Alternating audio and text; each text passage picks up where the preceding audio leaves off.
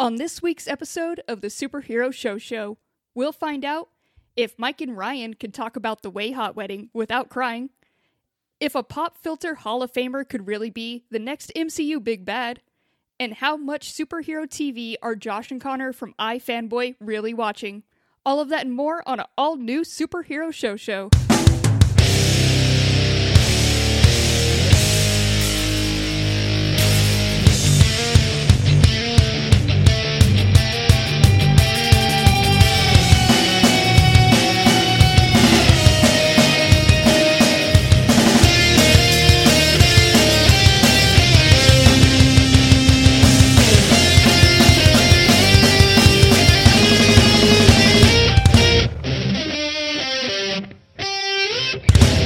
What's up, nerds? Welcome to the Superhero Show Show, the only show on the internet where we review every live action television show based on a comic book or comic book property. My name is Cassie, and I will be the host of this episode. If you were expecting somebody else, I'm sorry, it's just me. I've signed the blood contract, so it's always got to be me, or terrible things happen. Um, I'm not the only one who signed this blood contract, though. I've I've got a team here. We're all we've all done it together. Uh, let me introduce my friends Mike and Ryan. Mike, how's it going? I love blood contracts when I'm not the main blood contractee. Mm-hmm. And so what I signed is like, I'll be here.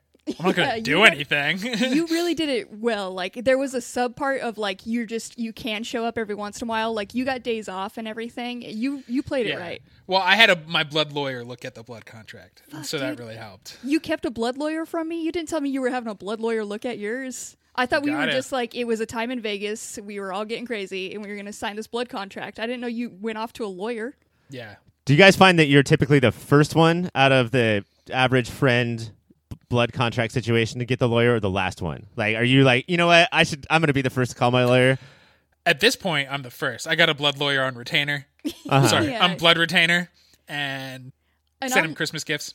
I'm learning right now that I'm clearly the last. Ryan, did you get a lawyer? Was I guess you did because you're also you have days off. So I actually, yeah, I, I got confused. I have a blood layer on my retainer. My uh, orthodontist made it too tight, and it is disgusting. That's nasty. oh that's oh that's nasty. I did figure out after days of sleeping, I figured out what Cassie's secret is, which is to fill the bottle of ink that we used to sign with Mike, me, and your blood.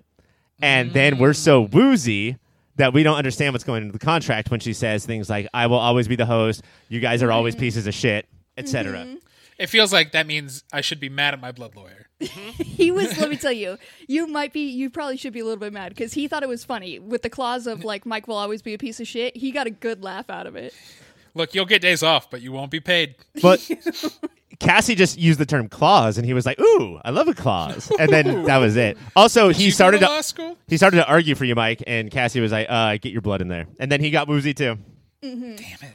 Yeah, I guess I, this is how I do. This is how I do it, you guys. Uh, the main event, though, we are going to be talking about some demons because we are going to be talking about the Wynonna Earp finale. I know it's going to be big for you guys. I just need you to start. Yeah, put respect on his name. It's the series finale. I, I'm so so. We've only had like 18 of these since we started doing this show. my sincerest apologies, Mike. Uh, it is the series finale of Wynonna Earp that is coming up. But to go with this curse we're talking about, we also have a blessing because Ryan, you sat down with the guys from iFanboy, and we got that interview coming up. But before we get to that, you guys, we have to talk about Wynonna Earp, and that is happening right now. On the series finale of Wynonna Earp, you know it got dusty in the room as all of our favorite characters got the happy endings they deserve. The much anticipated WayHaught Wedding is the perfect amount of an almost murderous disaster turned beautiful backyard wedding. Jeremy gets promoted, calls the caterer demon, which comes across as hate speech, and somehow pulls a date out of this intera- interaction. And finally, after years of knowing that they belong together, Wynonna and Doc decide to start a new life together away from purgatory. Taste buds, I ask you, was this happily ever after ending everything you wanted, or was it too much of a fairy tale ending? Too much of a fairy tale No ending. such thing as a too much of a fairy tale. Too much of a. Oh man, no, uh, Piece shit. stupid Listen, idiot. It's not, it's not me who wants to know this, okay? I was just I'm speaking for the, The people here. deserve to know. the people want to know. Do you I- like this fairy tale st- shit or not?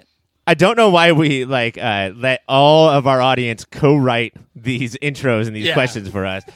Uh, each one contributing one letter, but uh, no, this was perfect. And I think we sort of realized this last week when we were like, there was that end where everybody was happy, and Mm-hmm. they were like, well, we should probably have a wedding, right? And we sort of knew that that was the end of the show as far as Right. plot lines go, and that's the perfect way to do it.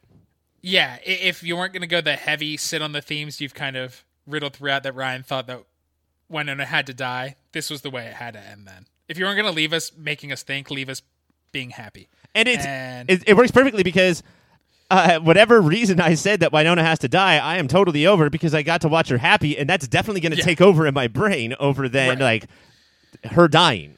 Yeah. I, I think series finales are so hard, and I do think this is one of the better ones because it wasn't just A clip fan show. service. It wasn't a clip show. Those are the worst kind of finale. Just leave. Just don't turn in that last report, bro. like, uh, and it was true to all the characters. No, everybody grew in a way that made sense, not in a like. Uh, and now I'm completely different than I've ever been. Like, and I, I do love that it gave us half the episode was a sprinting through a normal episode of wine Wynonna Earp, and it they even like in character made fun of like, well, this is going by faster than normal. Like But I mean, like the the haunted wedding dress was delightful. literally sprinting. Like Wynonna Yeah. put the dress on, sprinted through the wedding. It all fell apart. They sprinted to Colty's. Uh, Kersey's. Kersey's, Kersey's sorry. vintage boutique. Kersey's Vintage Boutique. Um, and then uh, back at the homestead, uh, WayHaught are like they they look around the room and they're both at the same time haunted wedding dress yeah, yeah. They put it together so fast, and then fuck because they got it put together so fast. because they have time now. and then Waverly ran in with a silk banner and tackled the bad guy, and that was it. Cassie, as someone who hasn't seen every episode and loved every episode, was this okay as an hour? Oh yeah, I was totally fine with it. I was mainly surprised. Like I didn't think like shows would give you a series finale like this of like literally just like here's goodness. Here's Nice. just Niceness. everyone Yeah. niceness. Just enjoy like this is what everybody wants and all writers are like surely they don't want them to just be happy in an hour of like goodness. And yes, But- we do. I- I'll always hold up like a, a beloved show that like I think tanked the ending, and arguably years before the ending. But like The Office is just saccharine, no jokes season series finale. This was still funny. Yeah. Like they still remembered the show they make, and that's very important. Well, I think the thing, uh, there's a lot of finales that are like The Office, and what they do is they do the reunion. You know, like in The Office, it was literally plotted that way, but uh, I'm talking about feeling and tone. They they give us that the thing that we need of the reunion as if it's not ten years from now, or as if it were Right. ten from years from now. You know, like so we just have we just have the mushy without the crunch, and you need the mush Right. and the crunch. I prefer pure crunch. Uh, when they're in Kersey's and Doc and Wynonna are trying to figure it out, and the creepy lady starts singing, their faces.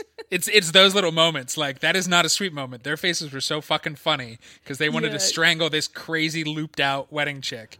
Well, because everything had to happen so quickly, uh, we didn't even have time for music. They made a realization, or that they realized that they were uh, being scared, and then the villain was like, "Ah." That's all we have time for right now. it literally it was like the perfect little taste of Wynonna Earp for this episode. Like I just love I don't know who that actress is, but like I love her so much for She got it. she understood fully fully. got what she was supposed to be. And then also when she's like, "Wait, why?" When she realizes Wynonna isn't the bride, she's like, "What are you doing? I've murdered people with weddings for years, but you're a weirdo." She also she got like t- more teenage and Jersey as the episode went on. Like by the end, she was like, "Look, oh my god, I don't even know what you're doing. Okay, just get it over with. Get married." What are these painted slugs? Uh, oh, we got to talk. I know we don't do moments of the week, but can we talk about Tim Rozon jumping into or Doc jumping into a shallow swamp, like diving into that to get these silkworms? Looking for silkworms. yeah, I just it's hard to not think about the actors and like guys, it's the fucking final episode, like at the table read. And I have to do this, like I can't just be handsome and dressed up for the wedding. I also have to roll around in a Yeah. fucking uh, Everybody else's character description for the episode is like looking the best they've ever looked, and his like jump in mud, you fucking chud. and he has to do that like low budget horror movie thing where you take the bat and you run around like with the bat on you. He's doing that with a oh. swamp, like he's wrestling a swamp. yeah, he's oh, just like gator rolling in it when there's nothing in there. It's just him. But I do appreciate it because it was like the whole episode was in golden hour. Like it was literally like Yeah. everybody was just going to look the best as possible. And you're right. They threw him in a swamp. It still looked good because it was golden hour though. All right, uh, let's get to this real quick. Mike, you and I have thrown weddings uh, actually Hell for yeah. each other. Uh, Cassie, you're not married yet because Mike and I have not decided exactly who that's going to be. Uh, th- them throwing a wedding in one day, like seemingly uh, panic attacks, St- man. start- Gave me panic attacks. starting to plan and then also setting up the morning of. Uh, I started hyperventilating. the morning of maybe you got to do, but like Waverly's still asking. She asked Doc to be her best man the day of. Yeah. Ha- asked Nedley to walk her down the aisle. The day- Like, do that stuff. Mo- what is your problem? oh my goodness. It was last minute, but like honestly, it was an adorable wedding. Like I'm glad it was like the perfect amount of like backyard adorableness. I guess if you, if you just have like the uh, immediate family at the wedding, Yeah. that's something you can do. Mike and I Right. had over 350 guests each, uh, and all different. Different people. Mike and I would never share the same guest, of course. That's No, that was that was part of the when we drew straws to who would get married first. That it was hard. like, I know, but you went first and then repeat. picked my mom. My mom could not see me married because you invited her to yours. the way your mom looks at me versus the way your mom looks at you. All right, move on. I knew which one she'd rather be at. She walked me down the aisle. Um, But uh, we are at the wedding. How how did this wedding hit you guys? Because I know everybody's been wanting this for so long. It it was it was adorable. I do wish I'd like binged. There were so many. There was a lot of like. There's only two wedding guests because everybody else is officiating or standing up there. and one Uh, is one is as Nedley calls him that goddamn invisible boy, or the that invisible boy. and uh, they, they they went through. There's a lot of other chairs that had names on them, and I wish I'd recently binged because I only remembered two of the names. Yeah, me too. And then I was like, who are these other people? I know Mercedes and Dolls. And but like keep in mind too that like there was like a almost two year gap between three Yeah. season three and season four. Um, you know, I'm sure that the big fit time fans got a kick out of that, but uh, the doll share did hit. Yeah. I was just like, oh shit, he used to be one of the leads and has just been gone forever. Um, and Mercedes, I don't think she died. She just couldn't make it, so they gave her a chair. uh, but yeah, it was they, they balanced that line of like good character moment speeches without taking too long. Or so often the characters react like the person gave the best speech ever, and it's the most treacly normal bullshit. Like I, I thought they walked the line of Jeremy officiating and and everybody's little toast very well. Rachel singing because again they couldn't afford music, so they made the character just sing, and everybody danced to that. Danced, yeah. It's one person and one piano, and they were like rocking out like it's a They rave. were jamming. I realized though that the most sentimental moments of these shows, it's you know, like all ceremonies are basically the same, but it's uh, will you participate in the wedding? Mm-hmm. Those are the scenes, and we got two. Uh, Waverly asked Doc to be your best man, and, And gave him her his his best man gift. Yeah. was Wyatt Earp's saddle refurbished. that's pretty good. I'm sorry I gave you such a dog shit best man gift, Ryan. Mike got me a Zippo lighter that said "fuck you" on it. Uh, and then uh, even bigger, and I did not see this coming that it would be such a fucking like emotional ordeal for me. Was Haught Nicole Haught asking, Nedley? Ned to be no or Nedley to be uh, to walk her down the aisle. You know, forgetting like the first two seasons that it was sheriff and deputy, a la Resident Alien. Apparently, that's a really close relationship for They'll two people to have. and when the rest of the town like dies and like yeah nedley has become like the secret sauce in the show just so under the radar. There's a moment when, in the montage where he cheerses the wedding toppers. And like i want a poster of that old man just cheersing the wedding to- like Did I miss the part where he started drinking a lot, or are we just to assume that there's gonna be someone and it's gonna be the Nedley of your family? he was a sheriff in a small town. Oh do you mean in this specific episode Yeah, this or just specific as a character? Oh He went, yeah he, i think he got the uh, forward. he got the like the uh, the title of uh, requisite drunk person at wedding. yeah it makes sense his body like they all have young lithe virile bodies and look at him his his body just won't take it But uh, uh yeah, Mike, go for it.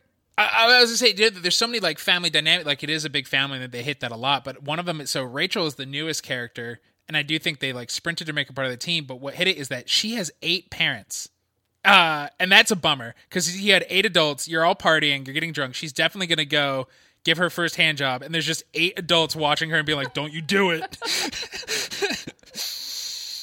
Which is Oh, not man. very woke, Wynonna. For a woke show, you should let the young woman go and express more herself hand sexually. Being woke is that's as what many every- hand jobs as possible. That's what everybody should be taking from this. I'm glad you guys are shining light on it. Thank you for your service. It it seemed uh like they had a fuck prerequisite for the season and realized that they had so many more fucks left to give. This is the most fuck filled Wynonna Earp. Everybody was screaming fuck at the top of their lungs as many times as possible. Okay, so that Mike, that definitely brings up something. Um, for so long, we have been listening to Wynonna say, "I have to stay in town for Waverly," and she's been saying that to people, to everyone except for Waverly.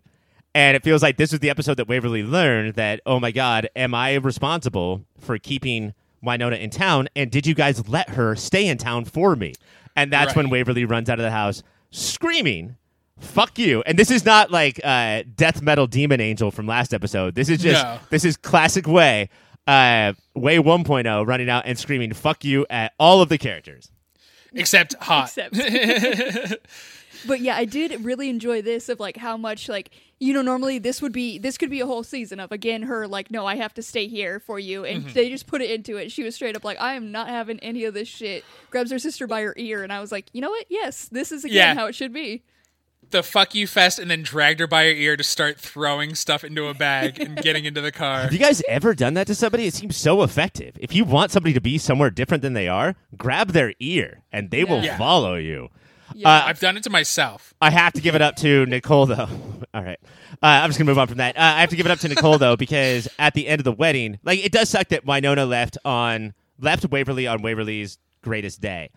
And for Nicole to come out and see Waverly on the porch staring off into space and say she will return, but not have Nicole be like, what the fuck? It's our wedding day. You should only be thinking about me. Guys, guys they're going to make it. That's a good pair. Yeah, it's it's a mature relationship. Yeah. It's just a good show, and it It's- gave us the line when they're trying to convince Wynonna to go that that cowboy became a cowman for you. it's so good. Um but the, the yes Mike yes go. I I started for you. so we, we we like it ends with Doc and Wynonna like she shoots his car to slow him down, and then they hops on the bicycle, and he looks like the sweetest little boy on her back. Which, Uh, by the way, uh, you don't shoot at cars that have been named by the people who drive them. Like, I thought he was going to be way more upset. I also think it's important to note in that scene that, like, she pulls her gun out while she's driving past the sign of purgatory, and Mm-hmm. typically you shoot the sign. And I think it's notable that she didn't shoot the sign. I, I- because it's still home. it's still home, right? And I think it's crazy that she shot the tires out of a, her beloved driving a car twice, two bullets. But I think that the fact that she didn't shoot the sign is, you know, notable. So they ride off into the sunset, and then we get another little flash of them like at a road stop, and she's like, "Oh yeah, we have a kid." Yeah. We should go meet that kid, and then everyone goes, "Oh yeah," because I forgot that they had a kid. So did you have to look this up? No, I re- I remember the minute she was like, "Well, will she remember us?" I was like, "Oh, they had a baby a few seasons ago." I didn't have to look it up because while I was watching at a different time than Mike, he knew exactly when I would get to that minute and texted me, they have a baby. And I just looked at my phone and was like, oh, yeah. But yeah, I mean, I'm your IMDb. what an ending that they're going to go get their daughter, Alice. It was. I felt like it was a perfect ending. I wasn't there for the full show, but I, you know, I have to ask you guys: Did they stick the landing? I think we've uh, screamed about it this whole time, so I think I know the answer. But What if we're like, "No, dog shit." Uh, like terrible. it, it yeah it was i thought it was a beautiful finale that kept the tone of the show it everybody's moving on so it didn't like tie anything up but it did uh and then the last 10 minutes of the actors talking about what the show meant to them uh hit even harder and like more did better than any other version of that i've seen i really like that in my head that is so actually part of the finale Melanie S., which is what I call her because I trip on her last name every time I try to say the actress's name. who- Scrofano. who plays Wynonna Earp. He can say that because he is obviously a moron. Uh, that like she was, she's tough girl Wynonna Earp, right? Like that's who she plays. Uh, just on the verge of tears every time they asked her about the show or her character. It, yeah, her being on the verge of tears. Uh, Jeremy apparently being like the most laid back, Yeah. coolest person on set, who thinks he is cool enough to wear a bright white hoodie. Uh, Doc being the nerdiest screech yeah. on set. I like it was he wa they didn't take him out of costume like they did this in between takes and so he's dressed up as full Doc Holliday and I remember the last scene of Doc Holliday being like, "Miracles, Montana. Do you think she'll still remember us?" And then it cuts to him on set, and he's like, "Well, I really enjoyed the show. I, I enjoyed being on it." And I think as as a unit, the three of us are more familiar with Tim Rozon's career than anybody else because Uh-huh. we are Vagrant Queen, Wynonna Earp, Three shows, Schitt's Mike. Creek fans. I have never heard this sound come out of him,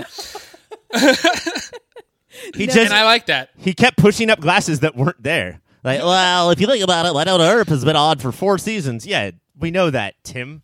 Well, did you think about it? I mean, I don't think you thought about it. And then Jeremy gave him a wedgie and put his head in the toilet. Seriously. the perfect ending. Uh, well, you guys, it is time to say goodbye to this beautiful show. Uh, that is all the time we have to talk about it. But Mike, I heard you do have a website that you want to make before we leave right now. You were talking about yeah, it's it's uh, Wynonna Lives, and it's just going to be like a digital virtual scrapbook set to. Is it Sarah McLachlan's "I Will Remember You"? Is that the right? I think I Uh, believe so. The I will and- remember you. and and just like very slow fades back and forth, but like each time everything's clickable. Every time you click on something, it takes you to somewhere else on the site. Now, Mike, I am the budget guy for your website, um, Mm-hmm. and I want to save enough money that we can get somebody to help you with it, some company, uh, because it looks like shit. Which means we're not going to be able to afford Sarah McLachlan's version. We can only afford Cassie's version of "I Will Remember You." Just that I clip that it's she just still- sang. Still as that is- powerful. In the spirit of Wynonna Earp, so I'm I'm down. with no explanation. And I think the fans will get it and understand it. But Mike, this is a huge project that uh, I think is going to be very important to specifically the fans and probably the universe in the future. So, like, are do you think you're ready to handle this on your own? I think so. So far, I have figured Uh, out maybe how to buy a domain. Let me uh, Okay. let, let me answer that for you, Cassie. Uh, in one word, no, and in Oh. two words, Give me more words. Absolutely not. I do think I have seen Mike's preliminary napkin crayon drawings, and I do think he's actually going to need some help. All right. Well, Mike, I guess the first question I have to ask you is: Is your website website built on WordPress? I, it's gonna be. Okay. Well, you know what, my friend, you're gonna you're gonna definitely have to reach out to. I got a fan. I got a person for you. I got a team here. I got a unit, an absolute fucking unit. It's gonna be Cybersprout. Cybersprout.net. They offer premium hosting that is specifically built for WordPress. Okay. And you know what? They got goal driven design. Do you know what that means? Goal driven. Gold design? driven? goal gold Oh. and goal they got that golden goal driven design and they're going to create visually compelling websites for you they're just Oh, that my whole site is visual. That seems perfect. it's exactly what you need it's the golden nugget that you need my friend also easy to manage you wouldn't pay a hou- for a house without receiving the keys to the door so why would you expect anything different from your website provider True story. Did it once, never again. You're right. Don't want to do it for my website provider. You cannot. And this, again, you have to do it right. Cybersprout.net. Reach out to them. They're going to help you with this important project. Um, Ca- Cassie, now- is Cybersprout the kind of company who will say, who will listen to Mike's pitch for a website and be like, "Oh, that's fucking stupid," or will they just help him make this garbage website? if if our track re- record proves anything, they they back us 100%. Whatever dumb shit we throw out there, they are helping us build these beautiful websites. Saints, true saints. Absolute saints. You should also work with them if you are thinking of starting a website, cybersprout.net. That's all the time we have, though. So, coming up next, it's our pull list. We are back, and it's time for our pull list where we talk about all the other shows we watched this week. First one starting it off is Invincible. In the fifth episode of Invincible, a new powered being Titan is under the thumb of the crime kingpin Machine Head. Titan uses his family to get Mark to help him, much to Nolan's chagrin. Meanwhile, Mark keeps flaking on Amber, and there's tension in the new Guardians team. Taste buds ask you this How is Invincible handling fuzzy morality? I think for the first time, really good. And we're going to get to this later on in the poll list, but uh, this episode made me realize that a lot of what the show was lacking was agency from our main character, you know? And uh, he's being told what to do by, you know, society or his mom or his dad or his team or his not team or, you know, like uh, there's a lot of girls that he talks to who, and he's trying to like be the best mark for them. And I know it's, it's gross because they have cooties, but uh, this was a very this is very clear evidence of his dad saying don't care about the little people Right. uh, even though they're black and i'm white that's that's just uh, my way as your dad. And then him making a decision, no, I'm going to do it. And even though it didn't turn out great for Invincible, ultimately it was it was an important decision that he made on his own. and it's I, I do think that it's a better hero and i mean the whole point is this is that nolan is not really a hero but it's a better hero who goes yes i saved the world from an asteroid and i can help one neighborhood out. Because his dad says you're a viltrumite. You're worried about the big picture. Who cares about the little stuff? And and this mark and debbie uh, are like well people are people and if you know something's wrong you, sh- should probably try to help. Right, and you could definitely take it as like, it's the classic. Um, is it possible for Clark Kent to have a dinner with Lois ever Uh-huh. because he can always hear people falling off a cliff or whatever? Um, but the way that they do it, the way that they have created Nolan's character is in this Nolan verse is uh, that it's not just we have to we don't have time or we have to worry about the stuff that's also important like family. It's just straight up conservative Republican. Right. There are people that we care about and there's people that we don't. And but knowing like is is cunning enough to he does not couch it like that he still is like but the big picture that's what you should be focusing on but he's not giving mark shit for going to school he, Right. it is just like mark's like i have these three few hours this is what i'm gonna do with them and he's like mm. and for for the juggling Ken clark kent have a dinner it does highlight that mark is a teenage boy who has trouble communicating not just with amber uh, but with his dad, because he's training with his dad, and he goes, "Oh, I gotta go and do this," and his dad's like, "Hmm, do you know how you fix that? You tell him before you start training that you have a hard out. Uh huh. Have those kind of hard conversations right away, and then it doesn't get worse later, guys. I don't know. I would like to tell dudes right now that that's actually not that hard of a conversation. Like No. we we have to start having all types of conversations, but one of the easier ones is I have to leave at 5.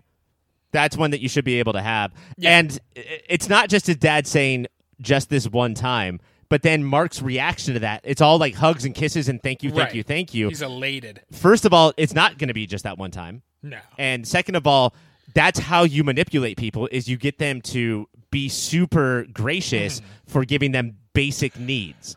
I, I think one of the best, like the most ingenious part of this show is Nolan. We know is a supervillain, but what makes him evil is the stuff we see in our lives every day, all around us. He's a bad dad and a shitty husband. Now, the comic book did the surprise differently than the show, but I would say that so far that's been the one thing that the show has improved on over the comic mm-hmm. is and I mean the the Because he was a great, he was a good dad in the comic, right? Yeah. Other than being murderous. and the comic is only like 10 years old, but it was a big 10 years where we realized a lot about like masculine toxicity and stuff. Uh, I think that showing how Owen is acting, Owen is a is a villain and also a little bit like your dad too. Yeah. Uh, I think that's the biggest jump from comic to show. because it, it is talking about the the little stuff too the little evils the little goods all of that matters too it's not just the big g good the big e evil Right. And you know, and that's why we talked about last week how he is Grayson, you know, like he's got to figure out those things for him. And now he's starting to. Mike, I, I got to ask you real quick. Uh, Do you remember when the comic book came out? And I don't know how I knew. Like, I don't know what website I was on or what Comic Cons I was at, but how big of a fucking deal Battle Beast was, how popular Battle Beast was in the comic book. Is battle beast is like the lion evil alien with an axe Yeah, just a just a badass tiger with a hammer axe sword. that is covered in blood throughout this episode uh no i don't remember He was a- huge. really Yes. that makes sense i could see him it's like the the henchmen that machine head hires are all like weird dumb little goobers and then there's just this tyrant who should own the planet who's like i'm here for a while like is there to lust after battle I mean, th- really, there's one person that could fight Battle Beast, right? right And he's watching everything from upon, Yeah. up upon high. omni man's watching mark disobey him get pummeled by these guys that this fight was brutal and awesome at the same time it wasn't just brut- brutal for brutality's sake it was it was a good fight to watch I guess if I told you that one of these characters in the bad guy team, uh, that Machine Head, better than the rest, uh, machine head started, uh, one of them was popular, you would pick Battle Beast over like yes. Electro Over like Man, Intestine Man or Electro Man. uh, Tummy Tongues. Tummy Tongues. That's a good name. Tummy Tongues is fucking weird to watch, uh, but still, it was it's crazy how much uh, people flipped over him. Eventually, in the comic, they became allies, and then Sure. Battle Omni Man kills Battle Beast. I think. Spoilers. Sorry, uh, I just remember you. because Omni Man wears Battle Beast as a coat for the rest of the comic book. I need to finish the comic. Uh, ta- to going back to like the, the the Grayson, I really like that when Titan first asks him for help, he goes, "Why would I help you? You're a criminal." And Titan says, "You don't even know what that word means." And very, it feels like he's trying to argue that he should be more like Green Arrow in the comics. Like Green Arrow in the comics fights the systemic injustice that nobody, no other hero thinks about. Right. And Titan is like, you, this stuff, Matt, the, the systemic little stuff, it actually is what builds and matters way more than alien invasions. It's also- every other hero is caring about that. like we've talked about, it's a lot more complicated, and the uh, misdirecting the asteroid from hitting the Earth is the stuff that like we do need to happen, but anyone can make that decision. Everyone knows that the asteroid can't hit the Right. Earth. Uh, this Titan stuff is far more complicated. You know, I mean, like you- he's he's going to basically become a criminal kingpin, so that it's not just that so he's not under the thumb of a criminal kingpin, but so he could be a criminal in the correct way that he sees it, Uh huh. which is crazy. You, it sounds like there was a lot of stuff happening, but there was also a tummy dude, and I want to know your moments of the week. And if it's not tummy dude, I'm gonna be so mad right now. So, Mike, let's start with you.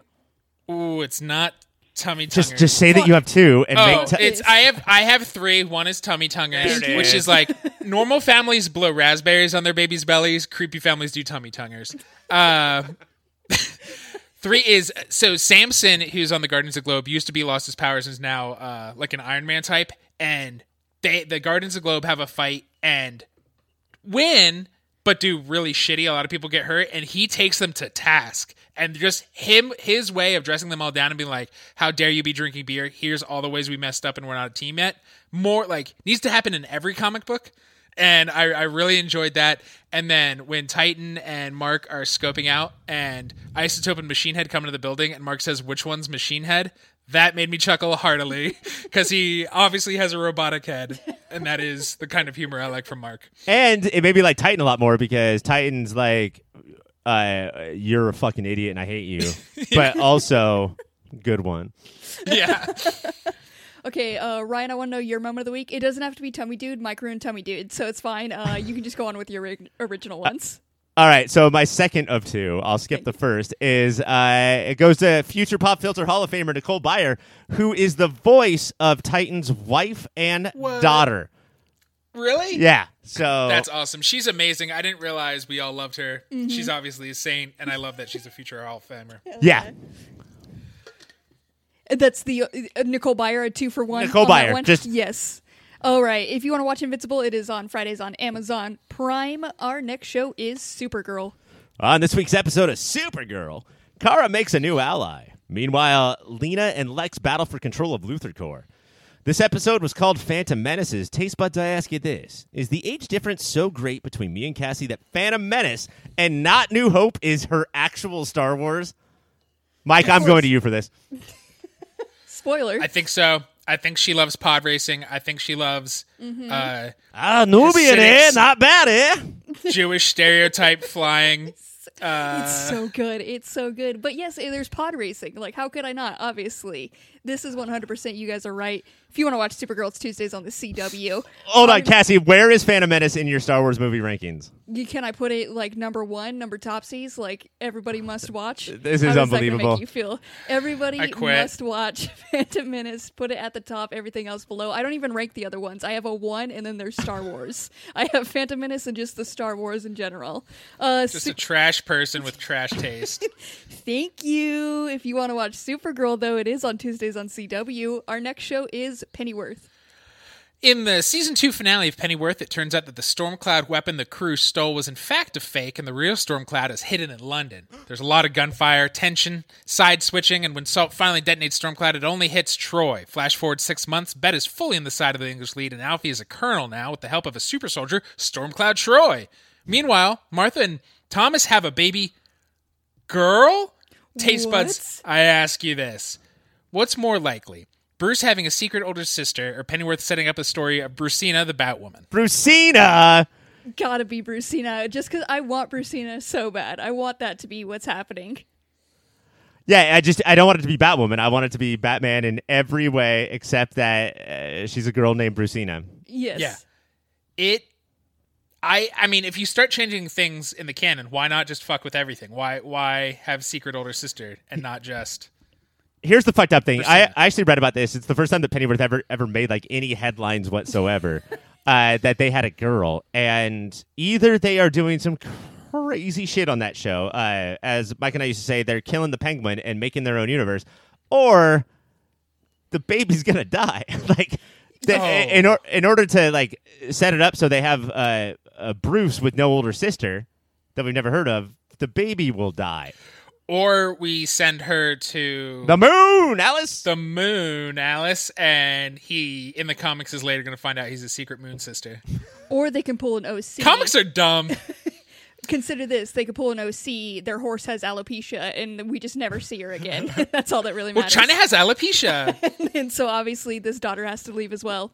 Um, if you want to figure out what's happening with that, uh, Pennyworth is Sundays on Epix. Our next show is Fear the Walking Dead. We boiled it down to three options, and one of them is Alice having alopecia.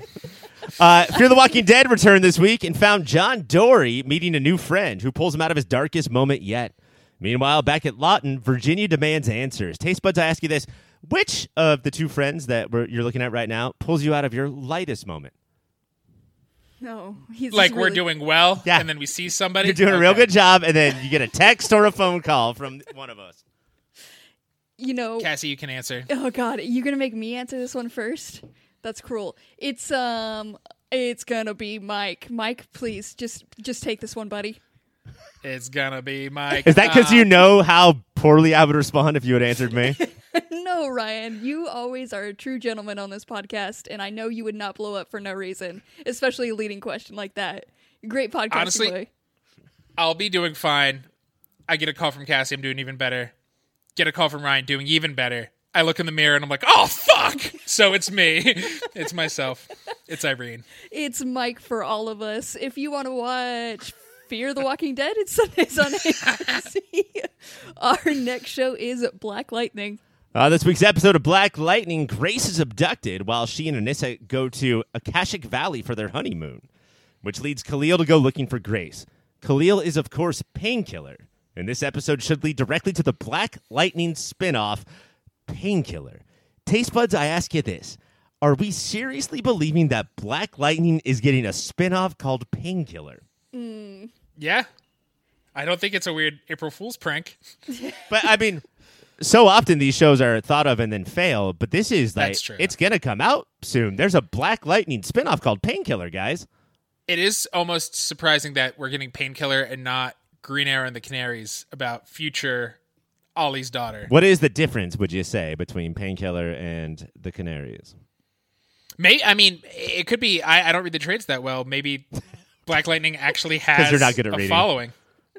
I can't read that good. Yeah. You've never been a reader. But I do want to. I'm surprised that it's not Gravedigger. And if Gravedigger can't continue on in Painkiller, I'm going to be so sad. but uh, Black Lightning is Mondays on the CW. Our next show is Batwoman. On this week's episode of Batwoman, Bat Ryan is dealing with a new villain called Kilovolt, who turns out to be a group of incarcerated criminals that have been giving one a lightning bolt gun and two a hall pass hall pass from the head warden dude. Uh, they are sent out to destroy at-risk youth centers in an effort to keep his jails filled. Meanwhile, Papa Crow is getting addicted to snakebite because it ma- lets him feel like a big man. Alice is trying to hunt down Enigma so she can erase Kate from her memory, and Angelique has been captured by Falseface during her transport into witness protection. Taste Mike, I ask you, do you think we will ever be done with Angelique, or is she always going to be a part of Bat Ryan's story? Go away. I want her gone so bad. It's infuriating. I, I think you're right. At least for the rest of this season, Mm-hmm. she will be here. I cannot believe this character is what they keep trying to focus on. It was- She sucks. It was insane because I remember last week, like I haven't been so opposed to Angelique as you. Like I'm, I'm kind of fine with a little abusive relationship, but like I know, like last week you were like, I'm done. I'm like, I'm glad to see her gone. And then once I saw her back in screen, like in jail, I was like, fuck, you know what? I actually do want this to be done. I don't want her anymore. And because she also, like, she's bad for Ryan. It's not just that she's a bad character on TV. Which she is. She's also bad for Ryan Wilder, who I like, because Ryan did time for Angelique, and then Angelique is pissy that when Ryan visits her, like. She's just like, oh, I'm in jail because of you. It's like, bitch, she did three years. Oh, I hate her. She was straight up like she ended the phone call early because she was like, "What are you? Yes. Are you with Batwoman now? Like, are you two a thing?" And just Yeah, she's out. so crazy jealous. Ah, she sucks, man. Mm-hmm. And then at the end, she does say, uh, when she gets into witness protection, she's like, "Oh, jail was hard. I didn't really know what you did for me before. Fuck you, man. too little, too late." It was a double thank you. Um, it was like she's definitely gonna be a part of it though, because they mentioned that there was like two people who know how to make snake bite, and like now Yeah. uh, she's the only one, right? The other one, She, yeah, Ocean is in the wind, Yeah. and it's probably Angelique. I do like so the false faces or whatever, and Black Mask is whatever, but it gives us great little moments like when there's uh interrogation. I think it's Daddy Crow who says, "Who's Black Ma- Black Mask?" to like a low level, and he goes, "I don't know. That's why we all wear masks." like very scared and sincerely. yeah, just like come on, man. Obviously, I do want to know how do you feel about the storyline of uh, Papa getting adduc- uh, addicted to the drugs? Like, do you care at all when he comes on screen? I just don't care about his story. No, he he he's not great either. I guess it's funny that the false faces instead of killing him. One, he is the most easily ki- kidnapped and captured head of a paramilitary service in the world. uh, he should be fired based on that. But that instead of killing him, they're like, let's get him addicted to this drug. Won't that be funny? And you know what? Pretty good joke. If I could say, if I could Yeah. rank the prank, pretty April good. Fools, bitch. You're now addicted. Welcome to the end of your life. Uh, but I do, I do appreciate how much this show sticks to like what it's about, and that's calling out cops. And this one, obviously, Yeah. this one they really went after like the whole jail system. And I, again, this is what they always handle really well, in my opinion. So- Wait, hold on. well. What's wrong with cops? Oh, They're there to protect and serve. But who, Ryan? Who? Corporate interests and fat cats. You're right, and that's I. I it's she's the, the the main through line here is that the head of the private prison system is destroying community centers because At it risk. has statistics. Uh, this one's not a, uh, enough risk. Let's move on to the No. next one down the street. Community centers for kids at risk. sorry. I guess they're at risk once they kn- once he knows about them. They're about to get destroyed. because he wants them to be uh, on the streets. He wants them to, to to fall in the way in the life of crime, so they can fill his prisons. And it is that is so. I guess the only thing that makes it uh, comic booky is that his crew has lightning guns. Mm-hmm. The rest of it, like, it's insane that there is for profit prisons and. Batwoman tackling it is awesome. And it, going back to we were talking about Invincible, Green Arrow Arrowifying it. Green Arrow in the comics was one of my favorites growing up because he did take down corporate cat fat cats and like people who did like bullshit and like had had like he would have killed Jeff Bezos, right? Like mm-hmm. anybody who disrespects their workers, he he took them out and Batwoman is filling that role nicely. Yeah, and they're doing it way better than I expected from a CW show, especially one that had a rocky start, like a start that nobody cared about. And I feel like they've really found what they're going after and doing it well. I I have a theory based on literally nothing except how the quality of the show jumped is that when they got Ryan Wilder, they are also maybe pulled in writers who could tackle the stories they wanted to write with Yeah. Ryan Wilder a little better. it, it it's it look it's looking like it. Uh, we also got introduced to a new character, this Enigma, who is responsible for apparently everybody has some forgot forgotten past. Like this is this is where the show kind of loses me. Every once in a while, they bring in something like this. Sh- she is the crow's psychiatrist, I think, but she also worked for Sophia. And anybody who forgets anything ever, even if it's just to pick up the milk, it's because Enigma injected you with something and erased your brain. And all of our characters, at one point in time or another, have run into her. It's bananas. She has gotten to everybody in Gotham, and that's how she got her title. Um, but yeah, we're almost out of time. Do you have a moment of the week? Uh, my moment of the week is that the, the French guy from iZombie, who had a, pre- I've been told, a pretty bad French accent, just showed up here, and it, I, I think it's in Daddy Crow's like snake bite fever dreams. But I was just excited to see somebody from iZombie. Zombie? No, no real moments stood out in this show. I, I enjoyed this episode, but I wasn't like blown away by anything. So I was like, yeah, I know that guy. That's uh you're half right because the very end, Mike, my moment of the week is when it's the Fast and Furious kidnapping scene of Angelique because it was a pretty calm moment Yeah. and then all of a sudden they come up and like fucking like Subarus and like do a side a little J turn to cut him off. It was You know what? You're right. And the crows suck. They are bad at their job, and their job is bad. Yeah. so that's my moment of the week. If you want to watch Batwoman, it is on Sundays on the CW. Our next show is The Flash. This week on The Flash. When a mysterious ice powered enemy frames Frost for a brutal crime, she must find a way to clear her name. Barry, Barry and Iris have a surprise house guest, and Joe continues to deal with Kristen Kramer. Taste buds, I ask you this. What are the chances Frost falls for this new icy powered enemy, aka Chillbane? Wait, is Wait, his you- real name Ch- Chillbane or is this yeah, when you Wait. say AKA, is that what you call him or what the show calls No, him? his, his name's Chillbane. It might be Chillblaine. Either way, No, I need Chillblaine. God, love that 100%. I guess it's got to be a white Christmas. I don't fully understand, but I'm going to say 100% snow chance. There's no, Nice. hmm. there's no fucking way, Mike, that uh, Caitlin splits into two people and there's not Three's Company antics immediately. Okay, Oh, I hope both of them fall in love with Chillblaine. Uh, but like, or like, uh, do they have to be in the same place at the same time? Can they both go out on dates? Is there a Mrs. Doubtfire situation where they have to run back and forth? Oh, hello. That's just that's all I need from my TV watching is just I don't care what I'm watching as long as Mike is in the room screaming "Oh hello" every five seconds or so. That's why we Does call that does that answer your question? Yes, I think so. And if you want to watch The Flash, it's Tuesdays on the CW. Our final show of the week is Falcon and Winter Soldier. In the penultimate episode of Falcon and Winter Soldier, Sam and Bucky forcibly take the shield from John. John is then discharged from the military and meets a pop filter Hall of Famer. Sam visits Isaiah Bradley and gets the full story, and Bucky sends uh, Zemo right to the Dora Milaje before going to Louisiana to help Sam rebuild his family's boat. Taste buds ask you this: with one episode left, how's the show handled the legacy of Captain America and the nuances of being a black hero? Okay, let's get to it. Just a light question. Uh, it's just it's really hard, Mike, to talk about this episode without talking about that pop filter Hall of Famer. But uh, with your question, I have to say that I, I I super appreciate, and I think this is the reason for the Marvel TV shows to exist on Disney Plus and not Netflix.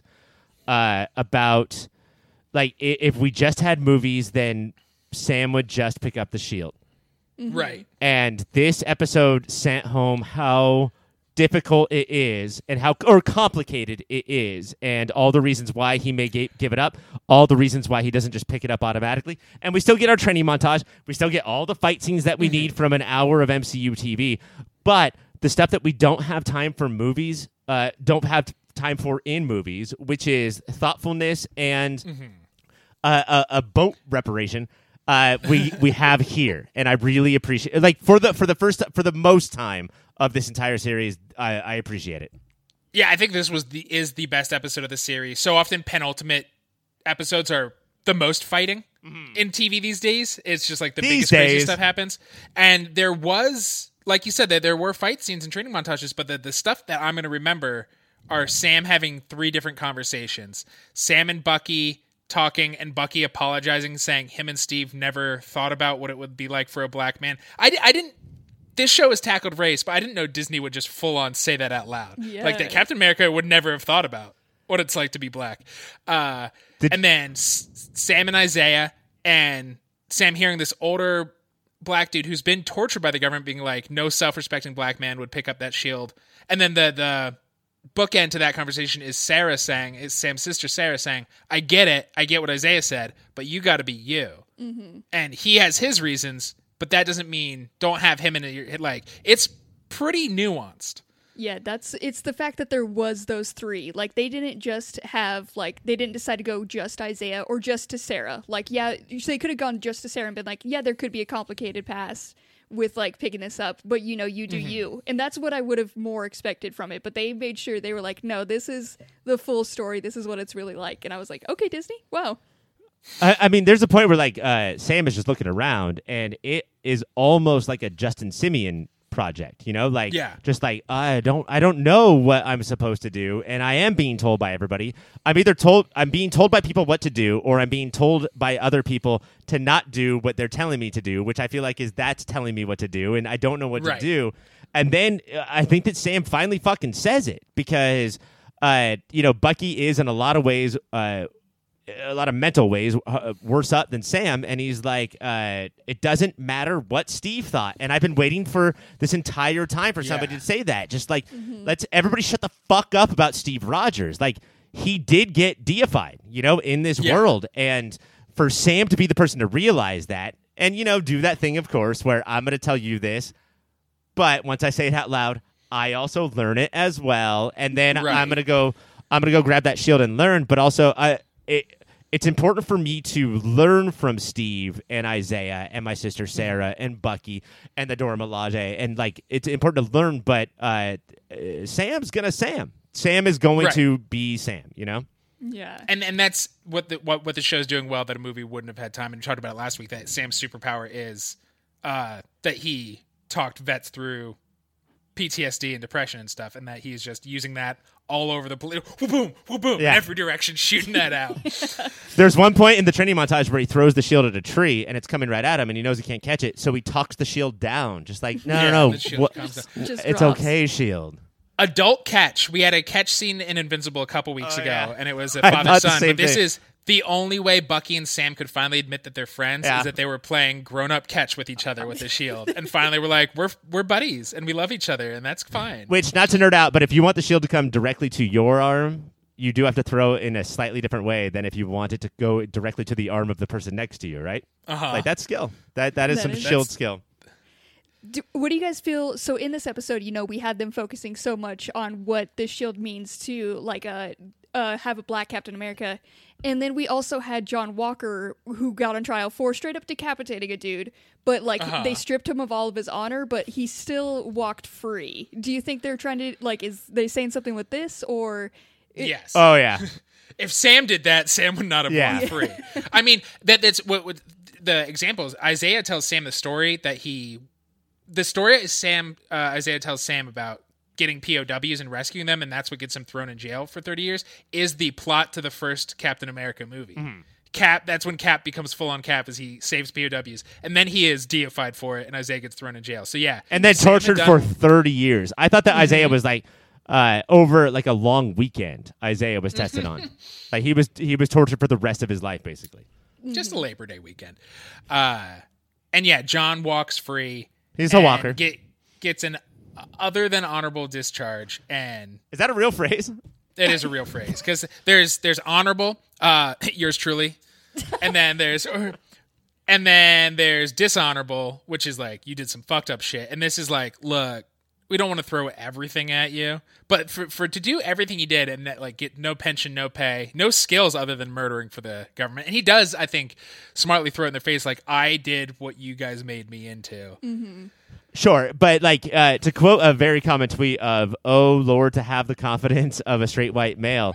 Um. John Walker full on Brett Kavanaugh's out in his trial, you know. And I like beer. and I think that was pointed too of just like, Yes. no, no, no, I'm standing here, and you guys are my superiors, and I just get to scream, and I get to hit the desk, and I get Right. to throw a tantrum because I'm a straight white male.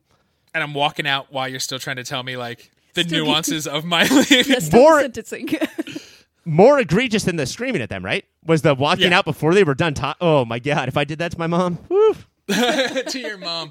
But we do learn that that senator is bad at. He's the one who picked John Walker. He's bad at his job. He's also part of the Global Reparation Society. When they're trying to vote whether or not the Patch Act should go through, this is the whole thing. Karli and the Flag Smashers are against, and uh, he's like, "Do we even need to vote?" Like.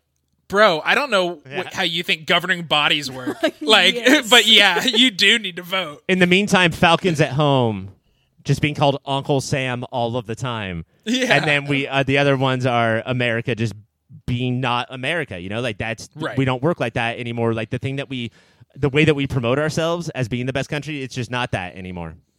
Yeah. Never was.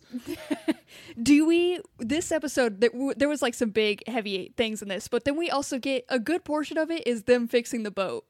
And I want to know like I was fine with how much time they spent fixing this boat. I did not care. Like I enjoyed them just buddying out. Yeah. It it was part of their growth together, and it was also showing that like Sam, other than even before he was blipped, has been neglectful of home, and mm-hmm. him taking care of him, rebonding with Sarah, I think was really important. I think uh, a lot of times we talk about stakes, and you know, after uh, Thanos has been defeated, like how do you even like reestablish stakes? And it's just by doing it. Like this boat in this moment is as important as the blip, you know. And uh, the the reason why I think so many Marvel shows, particularly on Netflix, have been weighed down is because of the constant two people talking exposition in a room and it's just nonstop and it doesn't have to be punching. It's just do something and have the characters be different than they were at the beginning of the scene. And to have a Right. boat montage is the perfect way to do that. I wasn't bored because you know galactus wasn't attacking. I thought it was thrilling to see what does Fa- what does sam do? What does james do? What does sarah do? You know what does the mm-hmm. neighborhood do? It was a full it's a wonderful life moment where sam really just called the neighborhood in to help with the boat that's it, that's still the stakes are just as high as Yeah. uh, if Thanos was attacking. It's just on a smaller level. Yeah, we got we got the training montage with the shield and a Sam calling montage, and I was pumped about both of them. And that's how you know you're doing it right. Yeah. There's so much more to talk about, but we are out of time. So No. No, whoa, whoa, whoa, hold on, whoa, whoa, whoa. Okay, I'm so We're sorry, Cassie. named. There's uh, a new character introduced, and I'm not. I do not remember her name, and it's other than Val. But uh, it's Val. We could just call it, but it's the Countess Valentina. okay, uh, did, was this spoiled for you guys before you watched Nuh-uh. it? I stayed away from the internet. So how I I got it ruined for me. How did you guys react when Pop Filter Hall of Famer Julia Louis Dreyfus came in playing a character who in the comic books would one will one day become Madam Hydra? Oh shit! I just knew that she slept with Nick Fury back in the day. I didn't know. Like she she was another super spy. I did not know that she will be Madam Hydra. Uh, did know that there was supposed to be a character. Was trying to figure out who it could be. I love that they are very good at keeping us on our toes. Uh, perfect casting. The, the the one flaw is her her opening line. Uh, I think was less than of these boots were not made for walking. Everything after that was perfect line, perfect delivery. Uh, handing the blank card to get the wife to shut up. Yeah, the way she handed it was like perfect. That's where I was like, yes. It was this I didn't. We need her, and I didn't even know it. yeah. I'm very excited uh, to get more of her. But uh, Ryan, can I, I I'm gonna go to moments of the week now. With your permission though, of course. Uh, my moment of the week is uh, the blank card. It it didn't even have the decency to say the Monster Squad and then no other information on it. It just was a blank card that the wife sat there silently looking at, flipping over and over again until the the JLD walked away. Oh my And- god, guys, she's in the fucking MCU now. That's Yeah, insane. It's amazing. Gonna be so good. And she, uh, I don't know if you, this has been spoiled for you, so I'll do it right now. This was not supposed to be the thing she was introduced in. Yes. We're going to get more of her this summer. Right. Ooh, Baby. In the Eternals. dang. All right, Mike. What about you? Moment of the week. uh, obviously, I have a couple.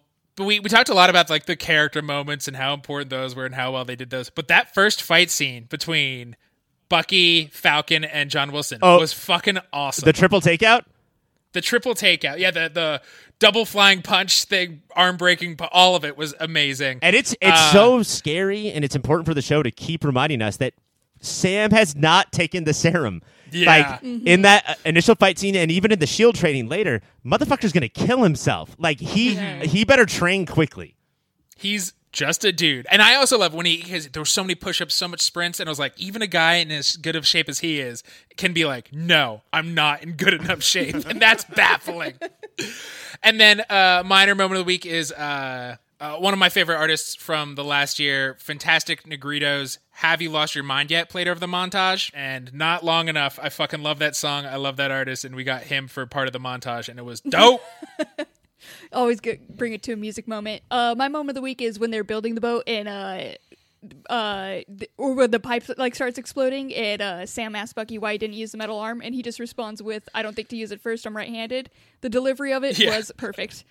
Uh, Falcon and Winter Soldier is Fridays on Disney Plus, and that was the last show for our pull list, which means you guys we get to return to Xtaz in this next segment. We, so we're ending it so strong. We got X Taz and the interview with iFanboy. But let's return to our love X Men. Welcome to the return of X-TASmania, bitch, a mini show within a show where we take an in depth, episode by episode look at Fox's seminal and underrated early morning soap opera, the mid 90s X Men the Animated Series. On the fifth episode of season two, Wolverine runs into his old crew, Alpha Flight, and it's not a great reunion because they are trying to capture him to get them bones. The lead angry Canadian will stop at nothing because with an without an adamantium dude in the crew, Alpha Flight is just a group of sad Canadians rolling around their mutant puck. We also briefly get in, uh, check in with Professor X and Xavier, who are now being tracked in the Savage Lands by the mutants of the island. Taste buds, before we dig into the plot, we have to talk about the previously on section because it was just a highlight reel of like Wolverine's terrible puns and one liners. And just like a like is Wolverine modeling for like the Sports Illustrated swimsuit issue because this was just this was a reel. This, we watched his reel of how all like the hot things he's done, and I think the most important thing because remember clip shows or previously ons always sort of like give you um, little hints about what's going to happen. There was one point that made it clear. God damn it, Wolverine! Why are you so short? and then that comes up later in the episode, just how fucking short he is. How it's his, the one insult that will always it cuts deep for him. He's like, I am short. This poor little shorty. He should be more. People should throw the insult more that he only goes for married women. I know him and Heather say they're friends in here, but the way he screams her name in the woods when he first shows up in Canada mm-hmm. is there's something there. Well, when the show starts, we don't know what's happening. We later learn who Heather is, but when it starts, it's just him walking through the Canadian snow going, Heather! Uh, Heather! It's not that. It's so love torn. Heather. Yeah, so it's looking full, Stanley Sunset Kowalski. Yeah. It's He rips his shirt. Heather.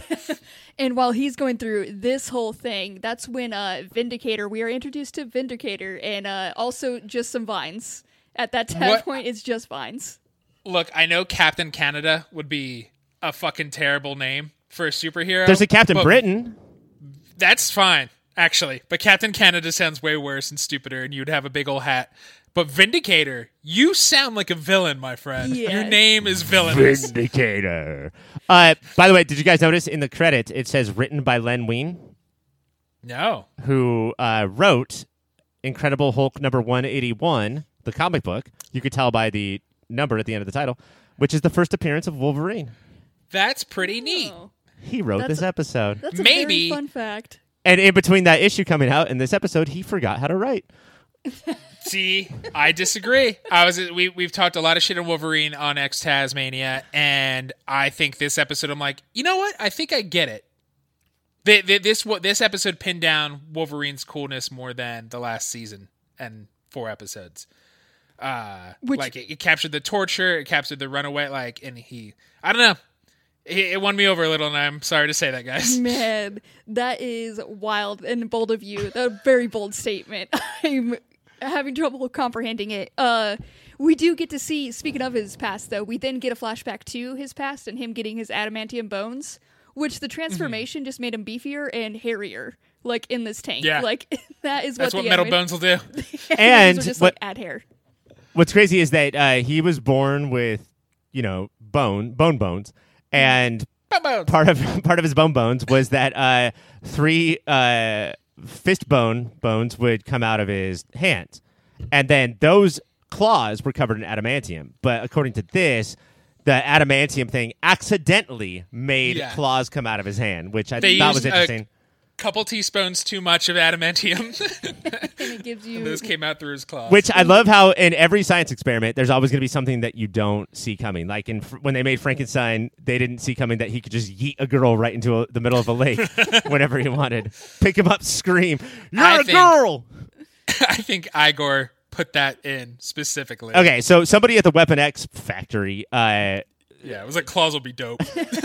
his his name was Just like a number three scientist who didn't tell, an intern came in and was like, "You guys know it's awesome." His name was- a million claws. his name was Clauselby Dope, and he snuck in those fisticuffs there. And I love how Wolverine was just as surprised as everyone. He was like, "What?" and everyone was like, "What?" and then he just used them to attack immediately. Yeah, his first thing is like not like if I touch this, will they rip out of my hand and hurt me? He's just like, well, I'm gonna start using them on glass and walls. Was he a fucking uh, 16 year old on spring break? Because he had a fistful of White Claws. oh, yeah, that's why you're here, Ryan. Everybody loves it. Uh, in the episode, we do get uh, then we see we flash back to the present, and it's Alpha Flight's uh, taking on Wolverine. And I've never seen a team portrayed so poorly. Like, I I love what rejects they are. They're so bad. But it's not like Great Lakes Avengers, right? Like, is this just No. shit talking on Canada? Because they do two things: one, say again instead of again, Again. and two, suck at superheroing. they they suck at superheroing because I think instead of building up Wolverine even better, they just like made Alpha Flight shitty at what they do, and their powers aren't great as a team. But I do love we get so much Canadian representation. We get uh indigenous folks and Shaman. We get Uh, French wait, hold on, sorry. the twins. Mike, let's go one at a time. Uh, Shaman, Wolverine is fighting Shaman, and he said, Wolverine says, "This ain't no kiddie show." And I, I, I, tried to figure out why he said that to the uh, Native American character, and here's the best that I could come up with. There was a Native American character who could grow really big on Super Friends, a kiddie show of the generation before. So was he saying you can't be Native American on this badass adult cartoon? that's some kiddie show shit just to be Native American? Because if so, that's motherfucking racist as shit, Wolverine. that or that Shaman's power is to grow plants, and Wolverine saying that's kitty shit. I'd say I don't he's, know. he's one of the most effective Alpha Flight members. yes. yeah, Yeah. Okay. So if we're doing so, we have the indigenous uh, folks represented in Shaman. Uh, we have French Canadian in the twins, Aurora and Northstar, who, if they hold hands, can fly. Stop. Okay, so I know we want to make the incest jokes, but do you guys know what a big deal Northstar was when I was a kid? Is it because he was one of the first gay comic characters? Yeah, like, it Or did that come later? No, that like when I was a kid, that was he he uh it was like Marvel's big one of our characters is gay. Was not Spider Man or Hulk, but Northstar of Star. Alpha Flight uh was a gay Canadian. Yeah. And I did not want to make incest jokes just about how bad their powers are. That they can only because Wolver- they they fly Wolverine up, and he goes, "You know what I can do?" And just rip, stop, makes them stop holding hands, and they all fall. They Which is literally Mike- just float. Mike, that's what you do to all people you see holding hands. Let's be honest. you know what I can do? Your love makes me angry. We have your uh, classic hoser Canadian in Puck, who is uh, like a four foot got roly poly man with a giant P on his unitard. and just rolls into a ball. I love Puck. I don't know what who thought of Puck or why he'd be put on a team, but I love Puck. nobody See, nobody Cassie, needs to throw him. Puck fans. so you're in the right house. Oh shit! I never made the connection. I always thought of puck like Shakespearean. I didn't think about Oh, it would- Canadian wise, which is ho- he's a hockey puck flying around the fight. Yeah. Yeah, Oh. that's immediately it's like they really I put a Puck also in here. thought Shakespearean. So you And then we have even know what that Sasquatch. Uh, well, yeah, going through Canadian representation, the last group we haven't talked about yet is the Sasquatches of Canada. And- we have Sasquatch. I couldn't believe uh, reading comic books. Puck never had that like "Oh," from the Lollipop Guild voice, and wouldn't it have been better if Puck and Sasquatch switched voices? So Yes. Puck was like, "I'm Puck." But Puck is your classic a boot hooser. Like he's the one who really pulls in like the most Canadian accent. Yeah. But that's that's the full team. We see later, uh, kind of in the same flashback, we get we understand who Heather is and how she like helped him adjust to his metal bones. we finally know. yeah, she's just like the wife of the team. Which was, it was nice to know that Wolverine wasn't just screaming Heather for no reason throughout the the, the forests of Canada. The the in the flashback and when Heather and Wolverine talk later, I kind of get Vindicator's hatred of Wolverine because he was obviously Yes. trying to pick Heather off Oh, of 100. James the whole time. He's the he's the Canadian Cyclops. Like he's standing there saying, "I can see you flirting with my wife. I'm right here." Vindicator. But he is a bigger dick because when the evil general who runs Department H is like, "No, we just need his bones. He can die." The rest of Alpha Flight's like, "What?" And Vindicator's like, "Oh, that's fine with me." yeah, get the bones. oh, and there's the owl lady whose name I don't think we ever get. Even Alpha Flight forgets her. She turns into an owl. and no, I want to be clear though. She chooses to turn into an owl right. almost all the time, except for the very end, where she, I thought she could only turn into an owl. At Uh-huh. the end, she turns into like a wolf. Uh, bitch, there was a million other animals you could have turned into. It's just zero imagination. She just turns into an owl. She could do anything. They, they could have two Sasquatches on their team, an orange one and a white one. But she's just like, "Owl, I know what we need." Someone's got to be wise there, okay? Um, yeah, in this one we learn first that the name is Department H, and also that they tried to name him Weapon X, and he turned it down. Wolverine To- himself was like, "No." To be fair, though, it, uh, when Wolverine hears it's called Department H, he's like, "Oh, that sounds legit. I will definitely go to that." Dope, dope, cool, cool. it's it's because Weapon X was his. I don't know how they learned this unless like they are tied to his origin. Weapon X was his experimented on name, and that's why he's like, no, please don't call me that. Absolutely not. Um, and then after all of this, we cut to the Savage Land because again, Magneto and Professor X are still here, just chilling here. All right, I'm gonna be honest right now. I put up with this Alpha Flight conversation bullshit because that's what we have to do to talk about the show. I'm really only here to talk about the Savage Land scenes because that is th- this is what is amazing about this episode. Uh, Prof and Mags hanging out in the Savage Land and what happens here. This is the entire episode for me. And it's like thirty seconds of screen Yeah, time. I don't care. it's care. Legitimately, like thirty seconds. There go. Can I take over, Cassie? Here, can I yes, explain? please. You have the passion for this, so I would prefer you. walking across a bridge as you do. Look, it's an Indiana Jones looking time. Uh, Professor X clearly points out, God damn, these dinosaurs look cool. And Magneto says nothing. They go yeah, they go across a bridge. They meet a mysterious jungle woman dressed in one of the grooviest Studio uh, 69 dresses I've ever seen. Uh, says, Hey, just before I fucking mind blast you, you know that uh, uh, your friend there, Magneto, he created all these terrible dinosaur mutants in the Savage Land, which I don't even understand how that's possible. Professor X looks at Magneto, and Magneto stares at him with the most broken magnetic heart I have ever seen in my life. Oh, I didn't want you to know that I'm a genetic monstrosity. Oh. Yeah, she says all the mutates, they're not mutants, they're mutates in the Savage Land, are Magneto's creations, but we serve a new master. And I, I don't know who that is, but you can see Magneto use his powers, which he doesn't have anymore, in the Savage Land to bring him the collar of his thing out and go. "Oh." anyway, uh, groovy dressed jungle woman starts blasting them with mind waves, and they run across the bridge. Professor X sees Magneto's belt knife and cuts the bridge down, so they swing across to get away from the mind Well, waves. it's because they X slips because he hasn't walked in 30 years. So he slips off the bridge and Magneto catches him, and that's when he grabs the knife and chops the bridge because he's like, "This will be dope." Also- this is gonna look so cool. guys, if you're on a bridge that looks like that, either it's you have to cut it or it's going to cut without your knowledge. Like be in it. control of breaking that bridge.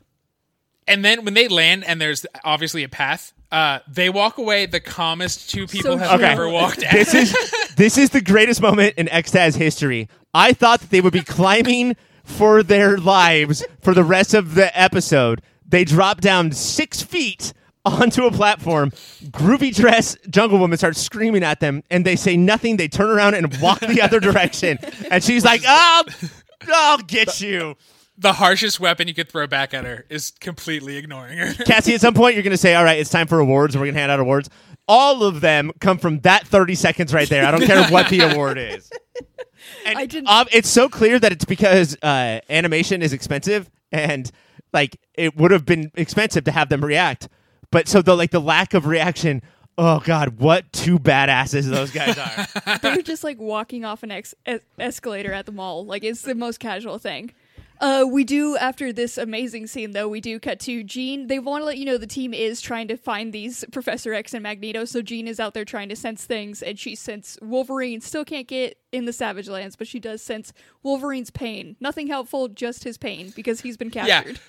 Captured. Even Cyclops is like, like a destination or a location. She's like, no, just so much pain. And then the coldest Gambit has ever been. He, after being told one of his teammates is being tortured, he goes, well, he's been a pain in the ass since he showed up, right? And everybody just glares at him. And then, and I almost made this a drop for you, Cassie, but I thought that you would abuse it. Cyclops oh. turns around and screams, "Not funny, Gambit!" yes, I would abuse that one. Yes. Can you imagine, Mike, what life would be if Cassie could just oh. Scream "Not funny, Gambit" at us whenever I she mean, I guess she can just scream it whenever she wants. the but- power is there and I can do this whenever.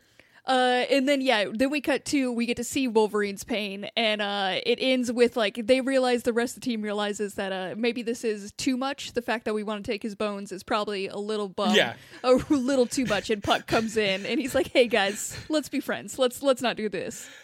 Yeah, Puck Puck is like, wait, we were trying to help you. But the whole time he's like, please no, don't take me. And they thought they're like, well, we're gonna beat the shit out of him, and then we'll all be friends again like before. then that's how you make a team. But Vindicator, it, this is when they're like, "Oh, we're gonna steal his bones," and the evil general's like, "Even if he doesn't live, we'll take him." And that's when Heather's like, "Oh, I'm out," and Vindicator's like, "Come on!" like he's so upset. Like, we have a job to do. What do you mean you're out? There's no divorce in Canada. I was so nervous that uh, while all this was going down, Scott Summers was also watching. Alpha Flight just decide that their leader's a dick, and he's just like, like, "Oh, no, I Could don't know. never He let could, the X Men see these tapes. I don't know if they could make that decision. Oh, and what one of the best Not moments is, funny, uh, Alpha Flight. when when they're like they take out the general. The general fucks up the machine because he spills water on it. So of course the whole room stops working. How it But does. then Vindicator uh, and Wolverine are like going toe to toe, and Vindicator's like, "We saved you, you gave you your life back, and you left us." And Wolverine very smartly is like, "So I could be your weapon? like y- you're not on the moral high ground here, bro. Right. You're mad I wasn't your assassin." yeah. And then, secondly, you just spilled water everywhere. Like, I'm not going to listen to you. We're not to carry a cup, asshole. And then yeah, the show literally ends with Wolverine just running off into the woods out of a hole in the wall, and we just Oh, see him fuck. run into the He does that. That's his move, man. He does that a lot. Somebody accidentally makes a hole in the wall, so he runs away. He's going to end up at the X Mansion. He's going to be like, shit, this is where I ran away from before. Uh, now I have to wait for somebody to blow a hole in a wall so I know how to leave. Fucking I'm Wolverine. so. Someday I'll understand doors. so glad we got to return to this. It was such a good episode to come back with. Oh, we do got to go to awards though. So, uh, Mike, I'll start with you. What do you got for most '90s thing? Uh, I got. I think an evil military general who has no goal. Mm. His goal is to be evil and cackle at people. Like there's no like we need Wolverine to do blank. Yeah, no He's just backstory, like just- torture. I need to torture. I need bones, and that's it. That's it. Seems pretty '90s. They don't care about the backstory. Ryan, what do you got? Uh, I think that it's Weapon X in general. It was such a big deal in the 90s. Um, but if I have to be more specific, I'm going to say uh, bodies in tubes with helmets on. There's just so many bodies in tubes and just like people in lab coats saying like, look at that body in that tube. bodies in tubes, 90s. Bodies and tubes. That's very strong. Uh, it's either it's gonna be me or you because for most '90s thing, I have Wolverine's cut off and frayed denim shirts, shorts that are also. I think this is bullshit, Cassie. Uh huh. because there's uh, and I know that you're about to get points, and it's rude of me to interrupt and uh, correct you, but there's no way that Wolverine in that state would have been wearing those shorts. Animators, get your shit together and draw the naked Wolverine jumping around the Canadian forest. Show Like, us that furry dick. we want to see that little Logan. They got That Logan Lucky. You, I was gonna still give you the point, and then you said "Look, we got to see that little Logan, and my instinct now is to not give it to you. I do like men in tubes though, so I'm still gonna give it to you. I'll be the bigger person here. What a weird thing to be into. Listen, We all have our a things. Space. Uh, Ryan, let's go to best gasp line. What do you got for that? It's- uh, this is a fucking slam dunk. Magneto created all of the Savage Land mutates, and then Professor X looks at him, and Wolver- and Magneto's like, "Little." And Professor X's next line, he sort of slurs. Uh, he sort of he says, "What does she mean?" But the way he slurs it, I thought he was gonna say, "What is this shit?" that would have been such a better line. But no, it's Wo- it's Magneto's like, "Oh no." I don't. I still don't know who Groovy Dress Jungle Lady is, but uh, nope. it that Wolf or Magneto created all of those things. That's the gasp line. It's it's a very strong one. Do you have anything different, Mike? Uh, yeah, mine's a gas moment, not a line. When Jean is looking for Professor X, uh, we she finds Nightcrawler, Archangel, Psylocke, Wanda, and Peter, Pietro, and Boomer. She's just like, here's all these other characters you'll never actually get to hang out with. No Ghost Rider though. No, No Ghost, Ghost Rider. Rider. They do constantly do that though. They just throw in some other characters to make a. I think it's specifically for you, Mike. It's a constantly bringing you Yeah, joy. um, I was just like, oh, more things exist. Uh, for best gasp line, I have Wolverine giving himself the name Wolverine because the audacity of this man to give himself his name and just walk out as he puts on like pointy ears and says, "Call, call me Wolverine" and walk away. On, He could have just said, "Call, don't call me Weapon X, call me Logan Jones or whatever his name is." But he came up with a stupider sounding thing than Weapon X. well, I'm short and hairy and savage. Wolverine's a small, furry, savage. I'm probably going to be a Wolverine. Wolverine is going to be it. Um, Ryan, yours is very good. I'm going to give that point to me though because I think it's a little better. Uh, our next award is best use of power. Mike, what do you got? This is the only time we see a good power from any of the Alpha Flight, and I don't get why Vindicator doesn't do it more often. He when they start to trap him with the the vines, he comes out of the ground like a creepy ground ghost, Yeah. and never phases through anything again after that. And what a like what an open show, what an open award show for us because no Ororo Monroe, right? Like Yeah, this is the Storm Award won't go to Storm. Yeah. so many options here. Yeah. Um, Ryan, who do you get? Uh, I said claws just because uh, he realizes that he has claws, but he never forgets to use them, and from that point on, uses them for everything. And I think that that's cool. He's not like, "Oh, I have claws. How do I get out of this tube?" He's like, "I have claws. That's weird." Ah! And then just goes. Zero adjustment period for him. Like he was destined to have claws. Um, best use of power. I have Professor X using that upper body strength to hold onto that rope as he cuts that bridge because he's Yeah. been preparing his whole life. Um, again, I'm gonna give that point to me, you guys. Shit. Uh, most most people Professor X's uh, age are playing bridge. He's fucking cutting bridge, and he's climbing No. bridge. that's how Professor X does. Uh, next award, LVP. Ryan, what do you got for it? okay, so this one's obvious. Uh, we've talked so much about how the Vindicator is such a dumb piece of shit. Uh, really, like I would say, betrays what it means to be Canadian. but his whole power, uh, as opposed to being an asshole, uh, is this force field, and then he's thrown gently against a person, and his force field turns off, and he's like, "Oh no, my force field!" And that's just it. He's now out of power. So all you have to do is gently toss Vindicator, and he's done. Uh, it's Vindicator. Yeah, that's very strong. Uh, do you got anybody else, Mike?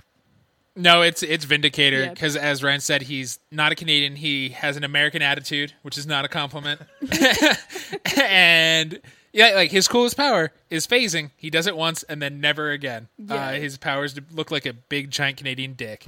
I think mine also, in the end, falls to uh, Vindicator. It's because I have it as the Alpha Flight team for not being able to find Wolverine when they drop him into the trees because they know exactly where he fell, and then they're like, everybody span out and search where he could be. Like they are looking at the ground, but he's not at the ground, so go to the trees. It's right there. It's unreal.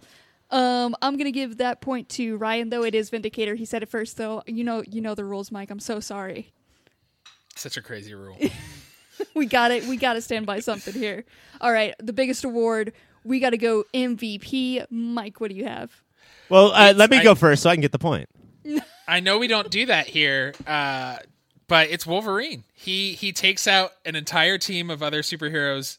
So he runs through every wall he can see. Uh, he instantly learns how to use his powers, and it's the least lame he's been this whole run. Instead of Alpha Flight, should it be Beta Flight or Cuck Flight? I think it should be Cuck Flight. well, we know Vindicator's a cuck. And uh, he's a Canuck. Canuck? Oh. Is there something we can do with that? In in the flashback, there's definitely hints if you read the subtext that Vindicator, Heather, and Logan had a three way. The answer right there, and I think She teaches him how. She teaches Logan how to read, and then they all fuck. It was right. That's there. the tagline on the movie poster. All right, Ryan, what do you got for MVP? it's Professor X. Again, let me restate how the Savage Land scene, one, one right? Literally only one scene, mm-hmm. was the most important part of this entire episode.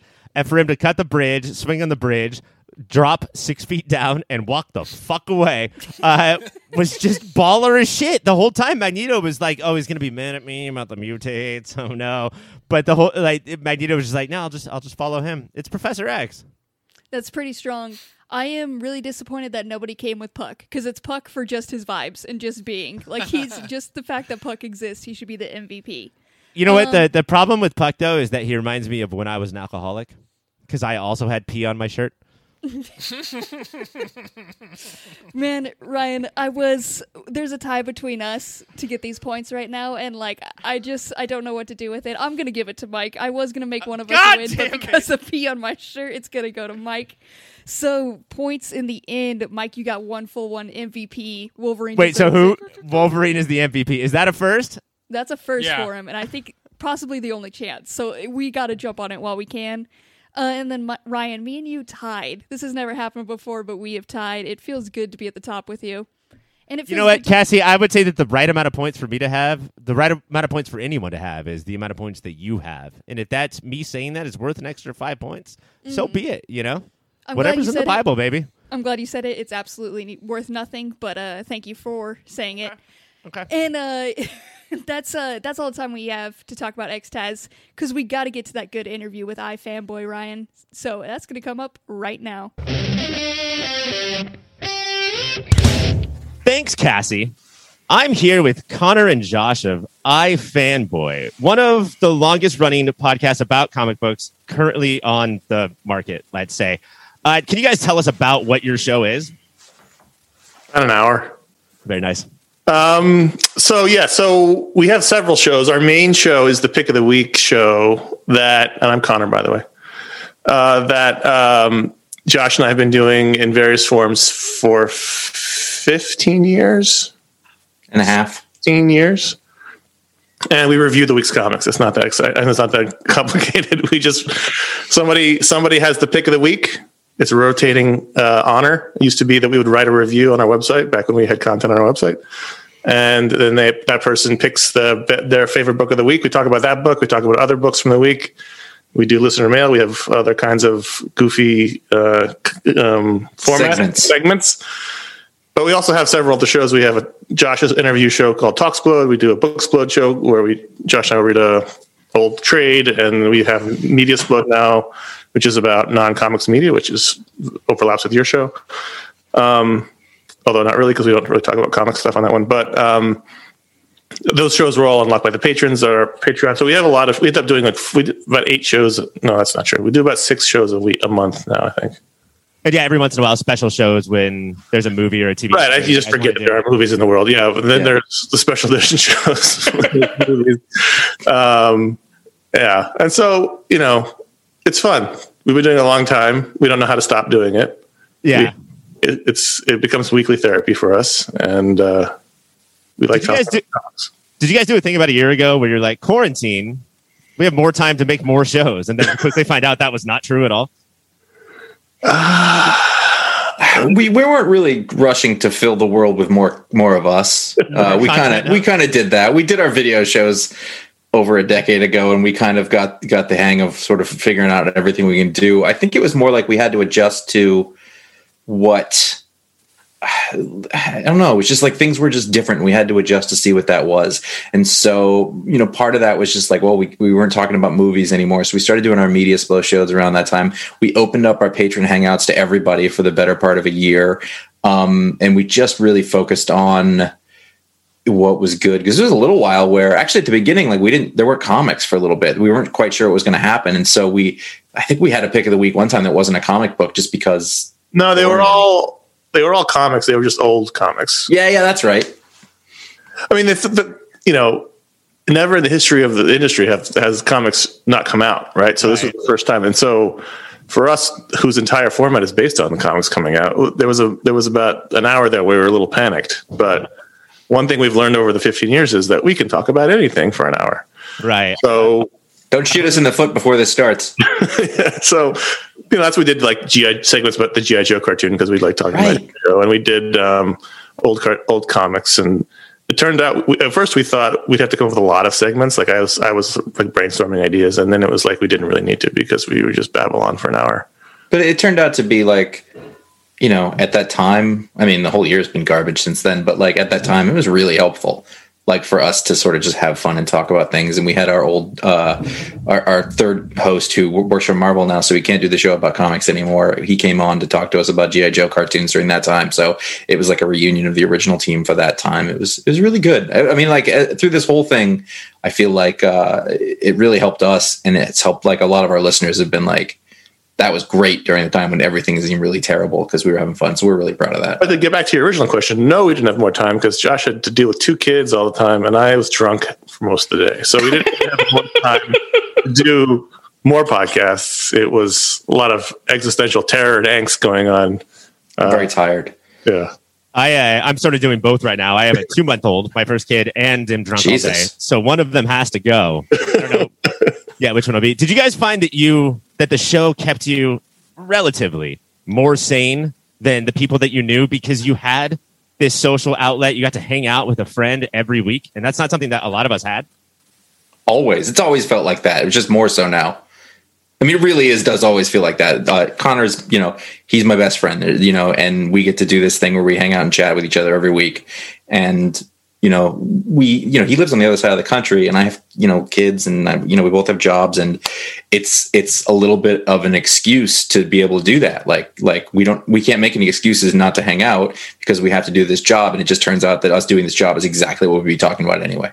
Yeah, it's weird. It's like we were, we've been hanging out on Zoom before it was cool. Um, so it wasn't like a new thing we can't separate this from the rest of our lives. Like it's just something that we've been doing. We've been doing iFanboy for tw- 21 years in total before we did the podcast. We did for five years as a website. So we've been doing this our entire adult lives. And um, if anything, it helped us. All, this doing this always keeps us sane. If I don't think if I had this outlet where even without in the very beginning of the pandemic, where we didn't have routines anymore, most people didn't have jobs. Even in the beginning, people with jobs just sort of didn't know what to do. Yeah. We still had to do the show. So there was still a matter of routine in our lives that, that we could cling to.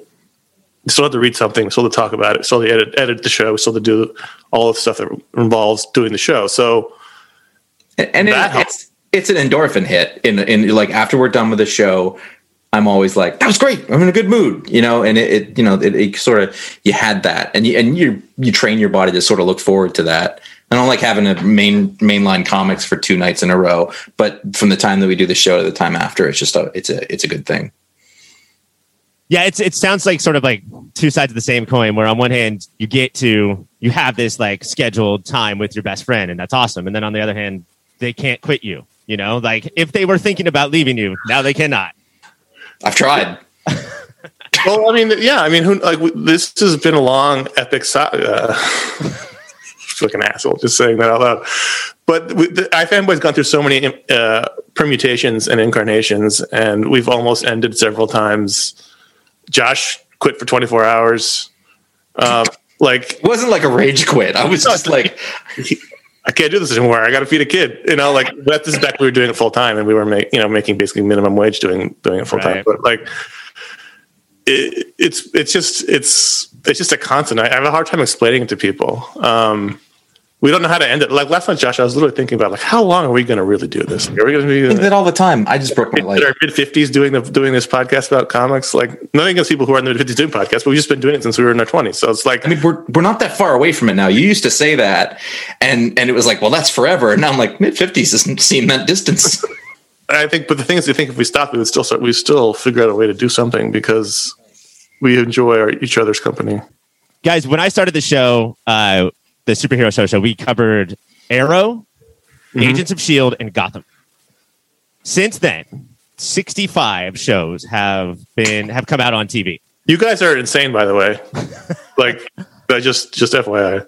In the last five years or so, we'll get to like the industry wide impact of almost 70 shows, but just a personal impact. Has this glut of comic book based TV affected your guys' life, your your viewing life at all? Oh, you're getting at two two totally different just points of view here. Um, it's funny because when, like I said earlier, iFanboy used to be an entire going concern. Like we had a website, we had a staff of ten to twelve writers. We were putting out daily content in addition to the podcast, and part of that content was we we covered all the shows as well on the website. And this was up until 2013 was when we stopped. So that was like the early part of Walking Dead and Arrow and I don't remember what else was going on. Smallville. But, uh, Smallville. That was ended before that, but like that period of time where there was only still a handful. It was uh, a novelty. It was. It was right. So we, we, could do it. We could definitely have a post about every show and a discussion, live discussion before every show because it wasn't a big deal. A couple nights a week, but um, now, and I was someone who watched. I watched everything. I watched. I tried to watch everything in the beginning, and now it's like forget it. I don't even. I have a you know DirecTV, and when I pause the show, it immediately start puts on like a screensaver. And one of the screensavers is an ad for Pennyworth on Epix. And I'm like, oh right, that show exists. Like, I'm a huge Batman fan, and I just forget there's a show about Alfred on TV. Like who? Like, you know, it's just there's literally literally too many shows to watch, which is why I said you guys are crazy. Um, well, I mean, I, I think proof that there's too many shows is that there's a show called Pennyworth. Right. Do you watch? Do you feel the need, or do you enjoy any of these shows that have come out in the last five years? How about I, there? Some of them. I don't feel an overwhelming need to watch them because at this point, you know, between since 2000, between the movies and the TV show, like there's so much comic book related content that isn't comic books. It feels like a fool's errand to go after all of them. And also, I mean, like I, I have the, I do have this feeling like I like comic books because of what comic books are. I don't like comic books because I want to get the Flash in every incarnation I can have him. And a lot of times, you know, the shows were made, I think, using the best of the comic books, you know, to like do their their stories. But to me, like that already existed in comic book form, and that was the way that it was meant to be. It would be great. Now, there are so I you know I don't feel that need to have to watch every comic book show or certainly to see every comic book movie. I see a lot of them, but You like the You know, stuff. You like Watchmen and Yeah, I mean, like basically, but quality always wins out. Like that's a thing. So like when I, it, to me, like a, a lot of the CW show, are they CW? They used to be the. I was going to say the WB, but uh, you know the CW shows. Like I'm not super interested in those comics. So all of that sort of family of shows, I was just, just never. I was like, oh, that's like those are like basic cable dramas. And I've watched like a little of Flash with my kids or whatever, and I was like, it's fine. I just don't feel super drawn to it. Um, you know, but that said, there've been there've been big winners out there. You know, like uh, to me, I, like I thought I was blown away by the boys when I first saw it, and and Garth Ennis is my favorite comic book writer, and I actually couldn't finish that book. I found that comic book to be difficult because it was so bleak. Did the show do the comic better than the comic?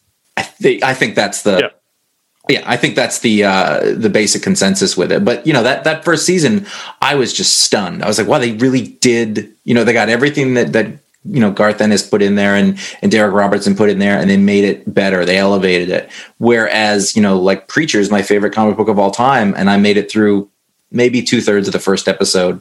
Now I was skeptical when I walked in, but I was like, I can't, I can't have this.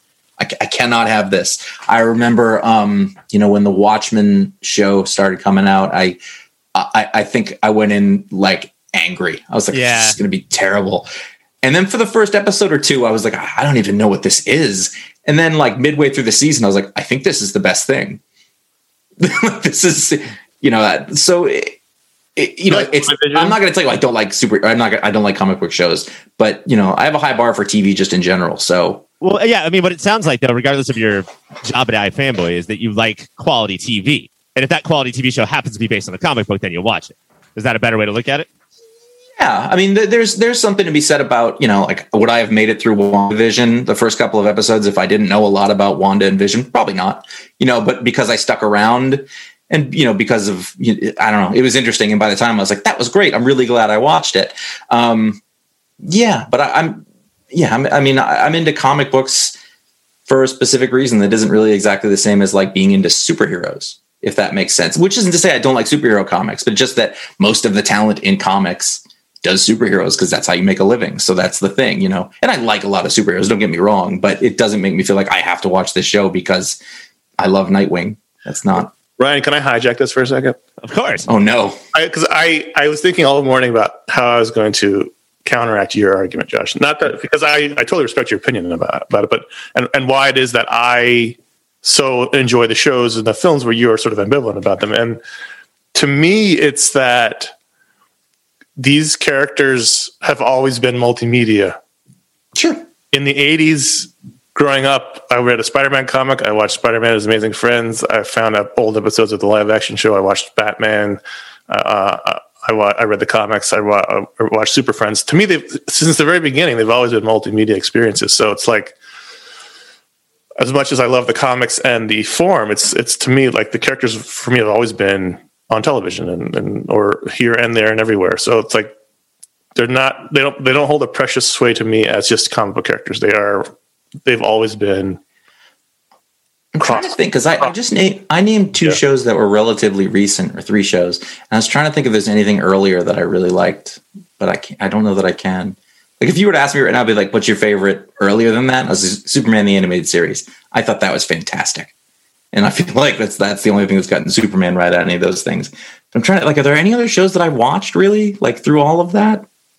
Well, have- have you guys weighed in on Superman and Lois yet? I have I've watched it. I'm sure Josh has not watched it. I'm not. Um, I've, Superman- I, I, I feel like Superman is one of the hardest to get right, and you know, there's a lot of well, especially right now, Warner Brothers doesn't seem to understand. yeah, and Although specifically Zack Snyder. But uh, are like, does Superman and Lois do it right? Superman Lois does Superman right. Really? I really do think that the character of Superman is done right on Superman and Lois. It's only we've only had what two two to three episodes Yeah. at this point. Um, it's an it's an odd show. It's a very I feel like it's a very non CW CW show. It doesn't really feel like it fits with the other shows. It doesn't seem like it's in that world at all, even though it's the same actors. Yeah, I mean it's it's like adults, you know, and even though that the Flash and they're adults, it's still mostly kid like problems. You know, it's it's to a CW audience. Whereas but it still doesn't feel like it fits. It lives in that world. Like even though they were in crossovers, and it like even it, for for one thing, the kid the kids were the kids were babies when the crossover when Crisis ended. Now suddenly they're sixteen and they're assholes. But um, It- they're assholes in two different ways. They nailed both the types of assholes on that show. but it's you know it's just it's a little bizarre that Superman raised assholes. But um, What a weird sounding show. It, it's a weird show. It's a weird show. They Clark gets laid off. Lois quits. They go move back to Smallville, and they they're dealing with like opioids and. Um, and bank bank foreclosures, and also um, Sounds awful. But it's but the thing is like he is terrific and they really get the vibe around him perfectly. Whereas it doesn't like it's the same company making the Snyder version of Superman and this one, and that one is awful, and this one makes sense. Do you Um, guys uh, uh, at this point? Do you guys ever get mad? Like, let's say you did watch the Flash, or that you didn't like the Superman. Uh, Josh, you were talking about this with Preacher. Does it piss you off anymore, or do you just roll your eyes and move on almost immediately? I move on because there's just too much other stuff. Preacher was a little hard. The reason that I didn't like that is because I, it's my favorite comic book series all time. It it actually it there's a chance it could be my favorite thing, like my favorite story out of everything. And so the only problem with it is that it, because it's so well. If I search for Preacher, Mhm. right, I'm going to get pictures of the TV show. I've searched for Preacher Ennis or Preacher Dylan trying to get an image, and it's still all pictures of the TV show. And so, what it is, is it's changed the perception of what that thing is to the world. Instead of sort of the text that it came from as this brilliant piece of art, it's this sort of forgettable TV show that was on basic cable. And that kind of annoys me, but uh, no, I mean, like, it doesn't wreck the book on the shelf. It doesn't, you know, like, uh, The League of Extraordinary Gentlemen, not a TV show, but still, like, doesn't ruin the amazing comic books that came before it. Um, not nearly as much as the third and fourth volume of the actual comic book did. Um, but uh, no, I mean, not really. I, I can't. I can't think of like that would be the one that would get me the most. I think you know, if Watchmen was terrible, I think it would have been kind of sad. You know, just because that it just taints the legacy of something that's really great. But no, I mean, like it, like in terms of like regular superhero, you know, characters, there's been a lot of bad takes on those in comics and TV and whatever, and you just sort of move along and what comes. Conor. Yeah, I, I tend to just move on. I mean, I, I really, I'm a huge Batman fan, and I, I, I thought that that that woman was terrible. I, I've made it like two episodes before I pulled the ripcord. It didn't make me mad. I just was like disappointed. Um, what I get mad about is the opposite. Is when It's too prac- good. practical considerations of a show affect fantastical worlds in the comics. Oh right, You No, know, the costumes. well, the, the costumes and just like the the appearance of characters, and like faces. the thing that people have to solve in Burbank in a in an office is now changes the way this character looks, feels, acts. For, that's been around for eighty years. That's the stuff that bothers me. It's like the, the you know someone who doesn't know anything about this world and this casts this person or changes this costume and now suddenly it's in the books and it's forever changed. That's the stuff that really bugs me. Is is the comics are feeling less fantastical. We've we just been discussing this recently in the show. Less fantastical because they're starting to match up with the shows, and the shows can't be as fantastical as the comics for various pr- And- practical reasons. That's Plus a really harder- good answer. it's harder for you to get swept away, right? Because you're thinking, oh look, that's Ryan Reynolds' face or whatever, right? Yes. Yeah, Uh, guys, Yeah. we're almost out of time, so I got to get to the speed round. First thing that comes to your head. Uh, this is the thing that we do at the end of all the interviews to so we can compare podcasters to each other, which is what we all need right now. Uh, Josh, we're starting with you. Uh, first nerd thing bought with own money. The first thing that popped in my head was Amazing Spider-Man 315.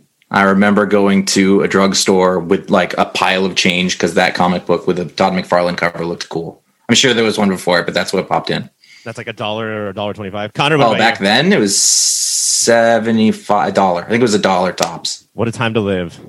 I I um I saved up my allowance money for months and bought Silver Surfer fifty for fifty dollars at West Side Comics in New York City. on 86th and Columbus. You have it? You must have it. No, I don't have it. And also, you Really? can get it for like two dollars on eBay now. Oh, It was a chromium cover. Yeah, it was Thanos, right? Uh, okay, Conor, first fictional crush. Barbara Gordon. Barbara Gordon. Any specific iteration? All of them. Okay. Yvonne Craig to the paper. It's all. It's all good.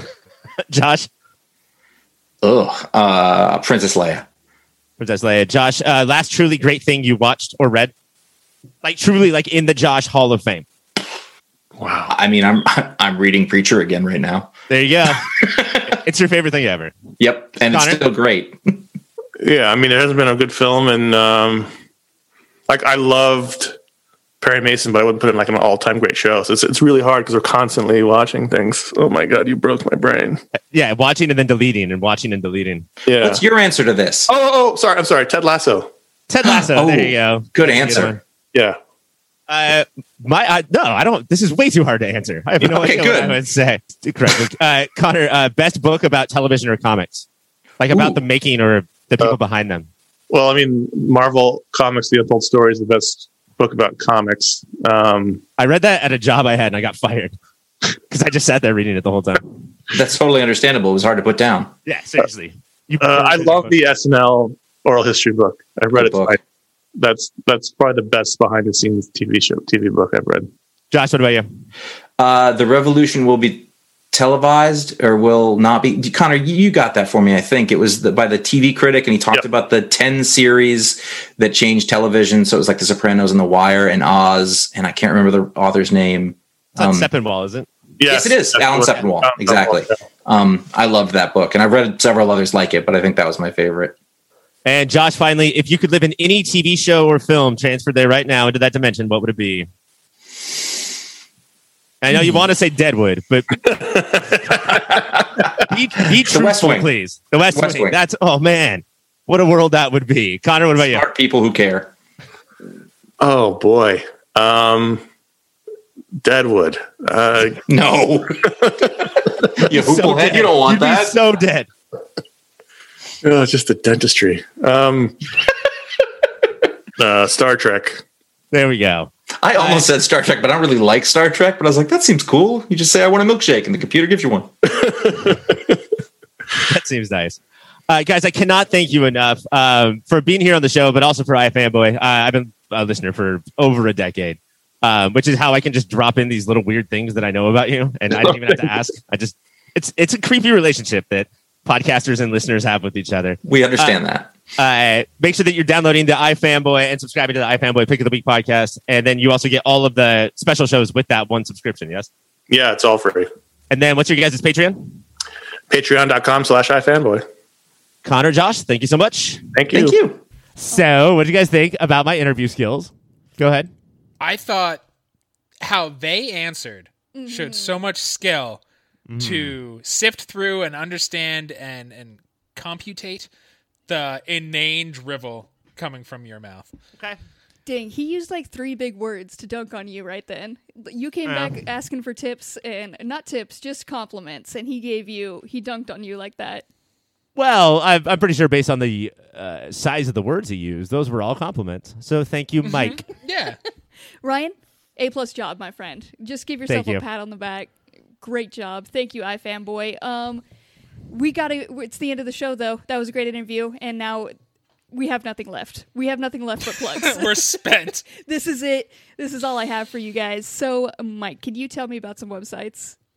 yourpopfilter.com is where all of our stuff lives. Throw a slash Amazon there. That's how you shop while helping us out. Uh, if you want even more content, go to patreon.com slash your pop filter, Pick a tier, help us out, and get more shit we create every week. It's gold. It glitters for your ear holes. Uh, those are the websites. And that's a pop filter guarantee. It will glitter for your ear holes. Uh, Ryan, can you tell us about the other shows? We have so many other shows, guys. Uh, of course, you are listening to the Superhero Show Show. Please rate, review, and subscribe to that one on all of your podcatchers.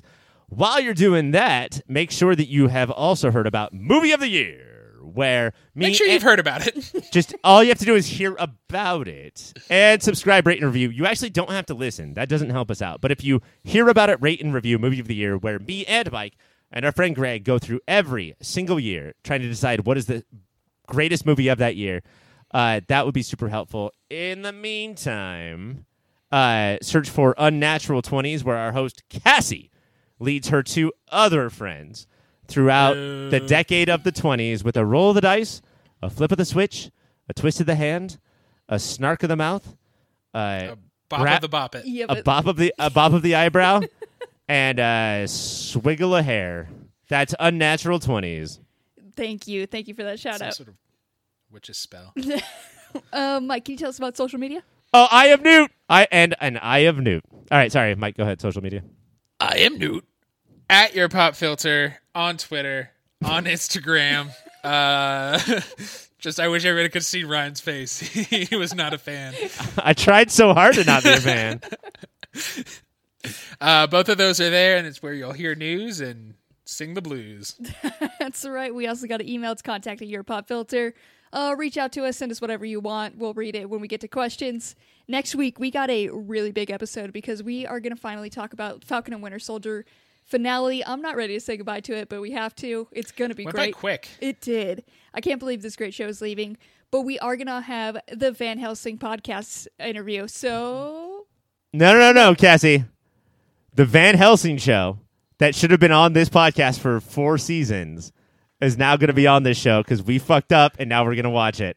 From Oh, the there we- beginning, No, nope. I mean, we're. I think that we're doing our due diligence just to put it on the podcast and talk about it. So we're going to start from the final season. But uh, sorry, everyone, that we didn't talk about it before, and we're going to start talking about it now. meant. Yeah, it's Van Helsing time. There we go. Be sure to tune in for that. For Mike, I'm Ryan. For Ryan, I'm Mike. For me, I am me. Bye, everyone.